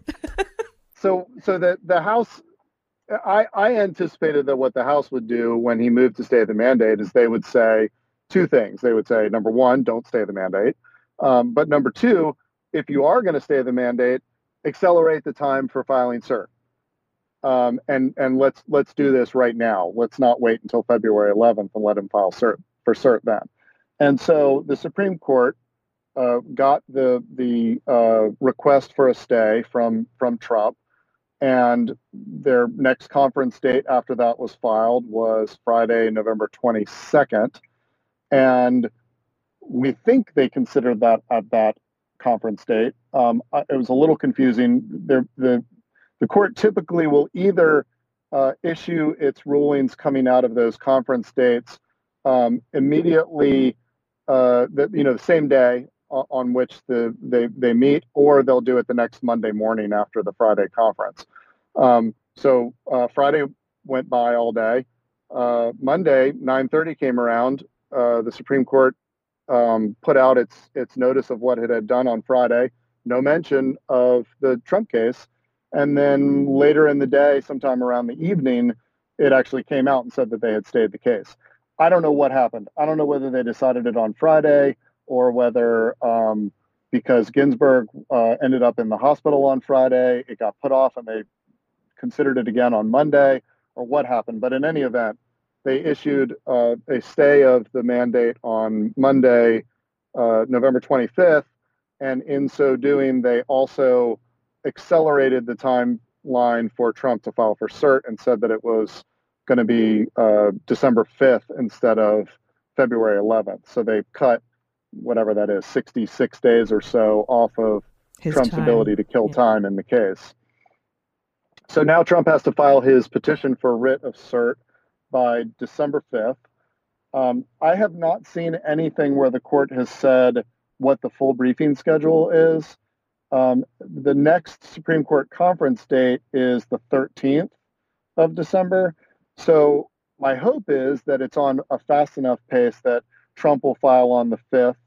Uh, the House will file its reply on, say, the 9th, maybe. I'm, I'm not. I don't have a calendar in front of me, but but it wouldn't be on a weekend.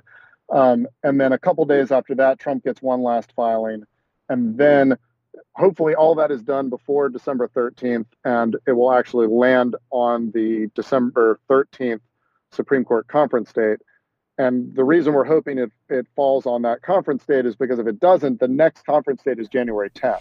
Well, how, didn't I hear that they're going to have oral arguments? Oh, wait. January 3rd is actually the Mueller grand jury material and McGahn case. That's right. Okay.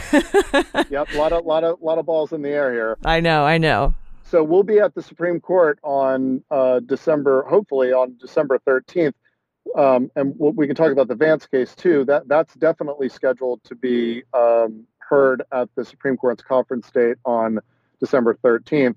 My hope is that the House Mazars case will also be heard on the 13th. If it's not heard on the 13th, it's also possible that the court schedules another conference date. Okay, so when you say heard, you mean they decide if they're going to take it up. Right. So yeah. on on conference days, uh, on on most Fridays, while when the court is in session, they sit in conference. Right. And they decide all of the motions that have been brought before them motions, you know, things looking for stays and right. um, you know petitions for for uh, cert, things like that, and they they they decide them in, on those conference days. They don't have to do it on a conference day, though. They could, in a case like this one. I mean, this is a pretty important case. They could, of course, decide to all get together on December 17th or something and and decide the the, the case then. Hopefully, it's briefed and it will be uh, heard at the conference and then it's time for the court to decide whether to grant cert. In right. in and what, what it means to grant cert is that the the Supreme Court will hear the case. You don't get a unlike um, federal circuit court. That's that's an appeal of right. So when you lose in the district court, you automatically get to appeal to the circuit court, and they have to hear your appeal. Now they can deny your appeal, but they but they have to you, you get to appeal to them. At the Supreme Court, you don't necessarily get to appeal. You file a petition for a writ of cert, and then the court can decide to deny that and not take the case at all. And that, that, that constitutes no decision by the Supreme Court if they deny cert. That just means that the, the lower court, in this case, the DC Circuit Court's ruling would stand, and there would be no Supreme Court precedent set on that case. Okay, so December 13th, probably, they're going to decide if they're going to grant cert for Cy Vance's Mazars case and the Oversight, House Oversight Committee's Mazars case. And then they have granted cert for the grand jury material and McGahn cases, and those are going to be heard on January 3rd. And I think there's, is that right? Got, uh, no, that's not at the Supreme Court. Those are, both of those are at the DC Circuit Court. Oh, they're still at the Court of Appeals. Right. We, we got the panel with Griffith and uh, yes. on great member Griffith sits on both panels for the Mueller grand jury materials and the um, McGahn case. McGahn case. Okay, so, so those, are... are both going to be back to back on December third, January third. I'm sorry, January third. Um, and so we'll we'll be we'll we'll get the Supreme Court rulings on the two Mazars cases in December, and then in, in January we'll be at the at the D.C. Circuit Court for the Mueller grand jury and McGahn cases, which will then likely work their way up to the Supreme Court as well. Okay, and then finally we have the Deutsche Bank Capital One case. Yeah, which has kind of I don't I don't want to say mysteriously because I don't want to get the, the conspiracy theorists too worked up here. I don't think that there's anything nefarious going on. I mean, circuit courts take a long time to rule on things. Right. Uh, it's not at all unusual for a circuit court to take a year and a half to decide something after it's been argued to them. That's just not unusual. So this case has been argued to the circuit court, and that's what we're we're waiting for is the circuit court, of which of course Trump will appeal. Right. So that was August 23rd was the hearing before the Second Circuit Court of Appeals. Um, so the, the case comes out of New York, and so it goes to the Second Circuit instead of the D.C. Circuit. Uh, that was argued on August 23rd, and here we sit three months later and we don't have a decision from the circuit court. And I check the website every single day. Um, and who was the judge on that one? So that's a three judge panel of the Second Circuit Court of Appeals. And we have Judge Newman, Judge Hall, and Judge Livingston. That's right. Uh, New- Newman was a Carter appointee, and Hall and Livingston were both W appointee- appointees. Right and all three judges were incredibly skeptical of Trump's arguments during the the oral argument in that case. And I think it's it's essentially a foregone conclusion that that that that that should be a three nothing ruling against Trump in that case. Um, but then you've got the same rigmarole we went through with the House Mazars case, where Trump can, uh, you know, file for an en banc rehearing, and then he's got to go stay the mandate, and then he's at the Supreme Court, and so right. If we if the the ruling in the House Mazars case was October 11th, and it's being it's probably going to be heard at the Supreme Court on December 13th for cert. So call it two months from the time you get a, a circuit court ruling to the time you have the Supreme Court considering uh, whether to grant cert. So if we get a ruling in uh, the Deutsche Bank case in the first week of December, you could be talking first week of February um, when the Supreme Court is deciding whether to grant cert. I don't know. Maybe that court is sitting there saying, well, let's see what the Supreme Court does in the Mazars case before we issue our ruling and get overruled by the Supreme Court. So that that would really stall the, the Deutsche Bank case by a, a, for a long time if that happened, though. Um, so I, I, don't know what's causing the holdup on the Deutsche Bank case, but it, it's not necessarily going to be decided imminently, I'm afraid. But I do think what will happen, what, what I expect to happen is um, either sometime between now and March, the House is going to get Trump's tax returns. And when they do, they're going to start pounding the table that they need the Deutsche Bank documents. And so you don't think that this could take until a lot of legal experts are saying that the, the decision from Supreme Court would be handed down in June? Well, that's that that's the typical timeline for a Supreme Court case that's that gets decided during a Supreme Court term. You know, the the, the arguments happen in in February, March, April, and then the decisions get handed down in June, July timeframe. I don't think that's what's going to happen in this case. Um, most of those other cases don't get accelerated briefing schedules. They don't get crammed into the uh, court's uh, conference schedule the way these are being crammed in. I think the court understands the importance of these cases and the urgency of these cases. And I don't see why, if the court wasn't planning on issuing a decision in this case until June, why did they bother requiring Trump to file for cert on December 5th? Right. So so I think that they're gonna they're gonna put the merits. So so let's assume that cert is granted in the House Mazars case. It only takes four justices to to grant cert, unlike a stay or a merits ruling, which takes five justices. It only takes four to grant cert. I'm guessing that cert will be granted, and when cert gets, and so we'll figure that out on say December 16th, which is the Monday after the December 13th conference date. Um, I think what'll happen is if they do grant cert, they're going to say we grant cert, and here's the accelerated schedule you know, briefs are due in three weeks. We're going to have oral arguments three weeks after that. And so, you know, we're there. The, the thing will be briefed in January, argued in February, decided in March, is the way I see the the House Mazars case going. And same with the same with the Vance Mazars case. Uh, well, the the Vance Mazars case will may be maybe even faster than that because of the statute of limitations potentially running on some of Vance's claims um, in that case.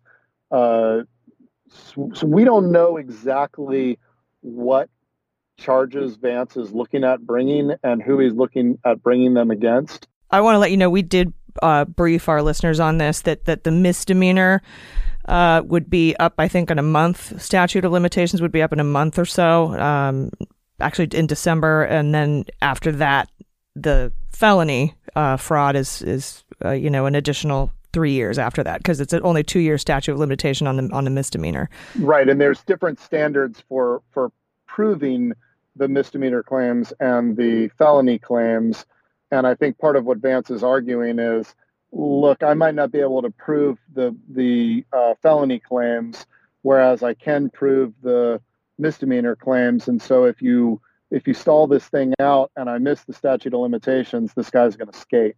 So you got to decide the, the case immediately. Got it. Um, there's lots of different um, potential crimes being investigated by by Cy Vance, though. I mean, he's talking about crimes that go all the way back in, until 2011. Um, that, that's what he said in his uh, in the the um, his reply to Trump's petition for cert, he said, you know, we got Michael Cohen as a cooperating witness. He's telling us about cooking the books and all kinds of fraud and uh, all kinds of tax crimes going all the way back to 2011. So, I mean, I think you're looking at indictments for lots of different officers of the Trump Trump organization, including Trump himself. This is not just the hush money payments that were made in the run up to the election. Oh yeah, no, right. If if he was just investigating the hush money payments only, he wouldn't need anything from Mazars. Um, so you know, it's it's just I just find it uh, fascinating that you know, and Manafort taught us this that that the statute of limitations clock doesn't start ticking until you stop the criming. Like if you if you continue to do this particular you know racket that you're that you're into it, you can go all the way back to 2011 2008 you can you know you can go all the way. If you're laundering 60 million dollars over 11 years from Ukraine that whole 11 years is subject to to this law. As long as the last year you did it is within the 5 year federal statute of limitations yeah, that goes in the things we learned from Paul Manafort category, right? so many, right? Thanks, Paul. Yeah, don't buy lizard jackets, and also don't don't go on eight year long crime sprees. yeah, great. He's a great guy. Uh, so it's it's conceivable that the the two Mazars cases are put on, you know, very similar uh, time time frames. Um, it's also conceivable that cert is granted in one and denied in the other, or denied in both. I, I, I really, I don't think any of us really knows what's going to happen. Most experts, uh, which I do not consider myself to be one, a, a you know kind of Supreme Court expert, but most of the Supreme Court experts are expecting that cert will be granted, um, and then they're uh, expecting that Trump will lose on the merits. Yeah. Um, a lot of those experts are expecting that to happen in June, but I don't think they're taking into account how important these cases are and how bad the Supreme Court is going to look if they let this thing drag on all the way until June or July. Right. I mean, uh, Nixon tapes took three months, start to finish, because of the importance of it. And uh, also wanted to talk just really briefly, and then we have to get going, uh, about how different these two Mazars cases are, um, because I've heard some people argue that, you know, they won't take them both because it's the same case, and I I really think that that's kind of a short-sighted view. These are very different uh, cases. I, I, wouldn't you agree? Oh yeah, they they really have very little. They have a common thread. The common thread is that that in each there is a party who is seeking uh, Trump's financial records from his personal accounting firm. That's where the similarities between the two cases end. The the uh, the reason why they're being sought are are different. The um, the legal basis on which Trump is contesting the subpoenas is different in the two cases. Um, in the House case, he's saying that the that the House lacks a valid legislative purpose, and in the Vance case, he's saying that he is immune from uh, criminal investigation. Those are two completely different uh, legal defenses that Trump is mounting. Yeah, and one is separation of powers, you know, just by the virtue of it being the House Oversight Committee, and, and one is not because now, you know, that I remember Consovoy arguing that, you know, Trump could shoot people on Fifth Avenue and the local police wouldn't be allowed to intervene um, because he has absolute immunity from being criminally investigated or blocked or anything by anyone who is, you know, not a, I guess, a federal marshal. I don't understand, but uh, it's just a, it's a totally different argument. Yeah, I, I, mean, I think that they would say that that neither uh, federal nor state uh, criminal investigation can occur um, under under the Constitution and and they're they're relying on this notion that the president can't be indicted, um, which really it, it's a pretty far stretch to go from uh, can't be indicted to can't be investigated for lots of reasons. One reason is an, investigation is something something that can lead to an indictment after you leave office, but also um, what if the claim, like here, is one of criminal conspiracy that involves multiple parties. you can't investigate the other co-conspirators. So, in order to to figure out whether Ivanka and Don Jr. have committed crimes, we need to see the Trump organization's tax returns and Donald Trump's tax returns. Um, and and we can't do that because if we look at those tax returns, that would constitute a criminal investigation of the president, and and so that means that his co-conspirators get to hide behind that that same uh, shield. Yeah. that, that just that's just not that that's just not colorable. That's that's a that's a terrible argument. The merits are garbage, and they always have been. And frankly, there's serious doubt about about this notion that the president can't be Yes. indicted either. Yeah. Um, and and but but that's a much closer question because that's really a question of under the Constitution, um, what how does a president get removed from office? Can the president be removed from office in any fashion other than being impeached by Congress? Um, and that's where you get this idea that that the president can't be indicted because that's another way to Yeah. remove him from office. Yeah. Um, but investigating him really has nothing to do with removing him from office. It, it's not like there's a choice between you impeach him or you investigate him. Oh, and that's what Mueller. That's what Mueller decided when he when he you know put his report out and said, "I'm, I'm not indicting him. I can't even call him a criminal. Uh, first of all, I don't want to you know uh, taint any future juries for prosecutions of the man as a as a private citizen when he leaves office, but also constitutionally."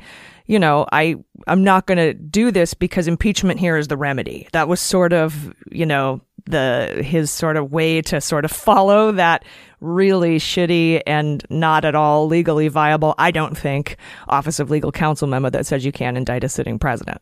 Well, and, and you know, if we're going to look at the Mueller report, why was Mueller even able to do an investigation of the president? Well, and he said, said Donald Trump that nobody can criminally investigate you. here he was criminally investigated and, and you know and found that and said in his report the reason that you investigate somebody when knowing you're never going to indict them is so that you can gather all of the evidence while memories are fresh and while documents are still available before you know Mr. Shredder you know comes up and uh, and rears its ugly head so it's it's very it was very important for him to spell that out in in that and so for for that to have existed and, and for his argument to be I'm totally immune from investigation is is is ridiculous. And then to say further I'm immune from legislative oversight and then to take it a step further I shouldn't be impeached. This is not impeachable, et cetera, et cetera, meaning he just thinks there's no remedy to ever get him out of office.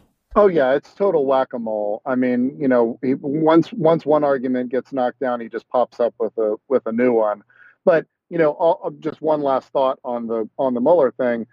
If, if and this is a good analogy to the Vance case, you know, investigating Trump led to an indictment of Michael Cohen for the hush money payments. Well, so Michael Cohen would have been shielded from investigation had it been true that the president is immune from criminal investigation.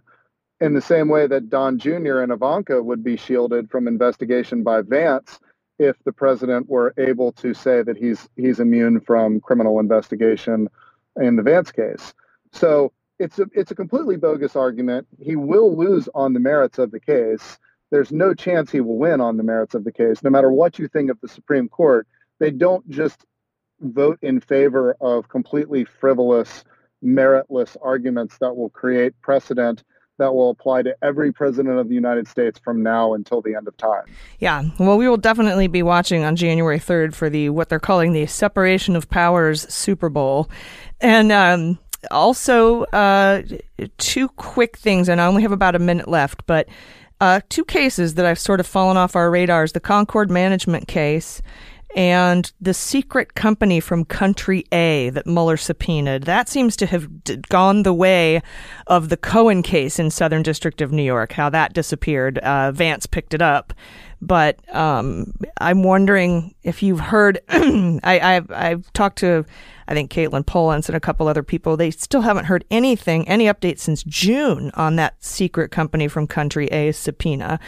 And the last I heard of Concord Management is they were going into arguments in January of 2020. I know very little about either of those cases. Um, the the mystery company subpoena case looks to me like it's completely dead and buried. Um, I haven't heard a word about that in forever.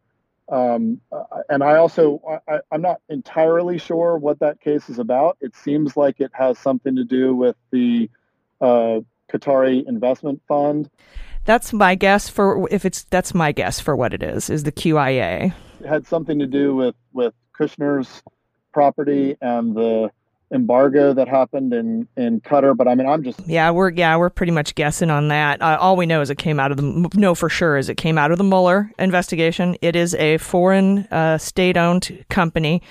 Uh, and it has offices in the United States and does substantial business here, and and that's pretty much all we know. We've been speculating based on those tiny clues, you know, since gosh 2017, 2018, and now you're right. I think it's I think Barr showed up in April and sat on a bunch of these referrals.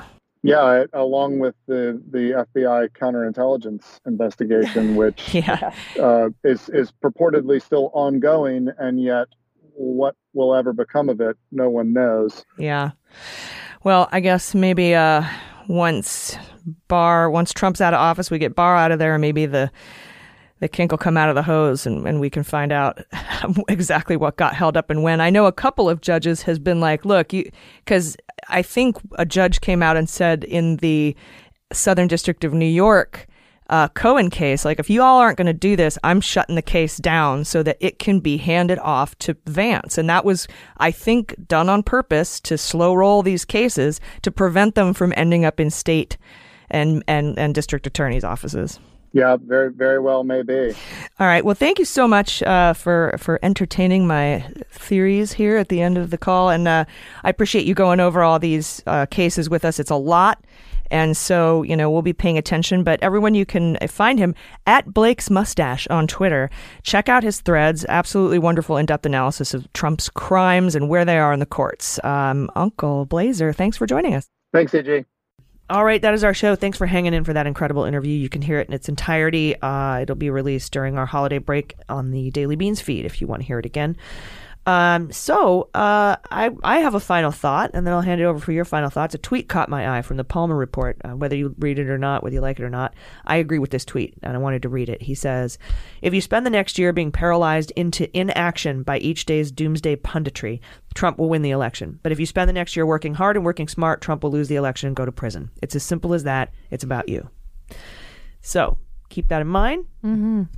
Make check your registration. Make sure you're registered. Yep. You too can be a hero. Mm-hmm. Yep. It is up to us. We are the Muellers we've been looking for. We've been saying it forever. Any final thoughts? Yeah. Yeah. Feel Nope. fired up about democracy over here. Yeah. Awesome. Hell yes. Yeah. I wonder if like working in a I signed up to be a poll worker and wound up not being able to do it on the day of the election, but I went to the training and everything and it was really interesting. And I wonder if it's like I wonder how much funny business happens there that having people Funny business. Yes, because everybody that works there, uh, in my experience, the demographics seem like they're Republicans. I don't know. I hate to like, I hate to assume. Would you but- remember when we went canvassing for Mike Levin? Yeah. Mm-hmm. And they were like, "Yeah, you can collect people's ballots," Mhm. and I was like, "Really? Mm-hmm. That doesn't seem right. Like you just could give your ballot to a stranger." And then we found out that in was it North Carolina Mhm. that that they Yeah. that somebody was stealing ballots that way, that very way. Yes. I think it was North Carolina. Yeah. They had to overturn the election or something like that. Yeah. And North Carolina's ninth. I, I'll have to look it up, but it was, you know, it just, yeah. I mean, if if uh, we like go get to the polls to vote and then you know become poll workers and Yeah. take that over too, then we can ensure uh, a fair election Yeah. as- Yes. with all of the obstacles we have in our way with voter ID fraud, or, you know, um, I, Mhm. voter ID laws that are disenfranchising, uh, gerrymandering, um, you know, the fact that, uh, that, that Russia could hack and the, the, the the places purge their polls, their their Yeah. voter rolls. Not their polls, but their voter rolls. Just Mhm. all this stuff we have to fight up against an uphill Yeah, battle we have against to the Republicans. Throw everything with the kitchen sink at it Yeah. for this election, to And be the kitchen honest. sink. Mhm. And the kitchen sink, quite frankly. Like, smash that fucking sink. Mm-hmm. Yes, the sink. That's it. Hashtag smash the sink. Yes. Smash that whole sink. Just the entire kitchen. Yeah. Um, smash your whole kitchen. Yeah, do it. um, also, I'm sorry to insinuate that Republicans are going to cheat at the polls. I'm, I don't. I don't necessarily mean to say that. They're already cheating with gerrymandering. No, they I, are. I think your I think your point was to just get more friendly faces in there. Yes, exactly. Yeah. Get more friendly faces. Even with stuff like, for example, if someone comes in and they're like, "Here, I have my," or "I don't have my mail-in ballot. It's at my house. Can I cast my vote here or something?" It would be so easy for someone to just be like, "What's your name?" Oh, no. Yeah. no, you can't. Democrat? No. yeah. Or or vice versa. I'm not saying Democrats wouldn't do that either. Just if you're good, if you're a good person and you have the time, Get in there, do it. get in there. Volunteer. Yeah, Canvass, knock on doors, volunteer. totally. All right, right on. We'll keep we'll keep pounding that home from now until 2020. So Mm-hmm. thank you all so much. Please take care of yourselves. Take care of each other. I've been AG, I've been Jordan Coburn. I've been Manny Reeder. and this is Mueller She Wrote.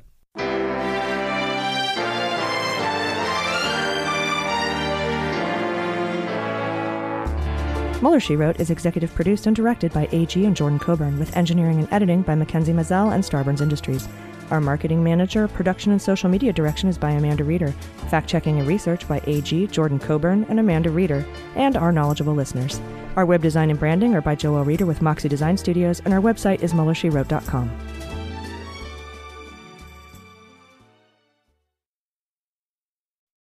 They Might Be Giants have been on the road for too long. Too long. And They Might Be Giants aren't even sorry. Not even sorry. And audiences like the shows too much. Too much. And now They Might Be Giants are playing their breakthrough album, Flood. All of it. And they still have time for other songs. They're fooling around. Who can stop They Might Be Giants and their liberal rock agenda? Who? No one. This ad was paid for with somebody else's money.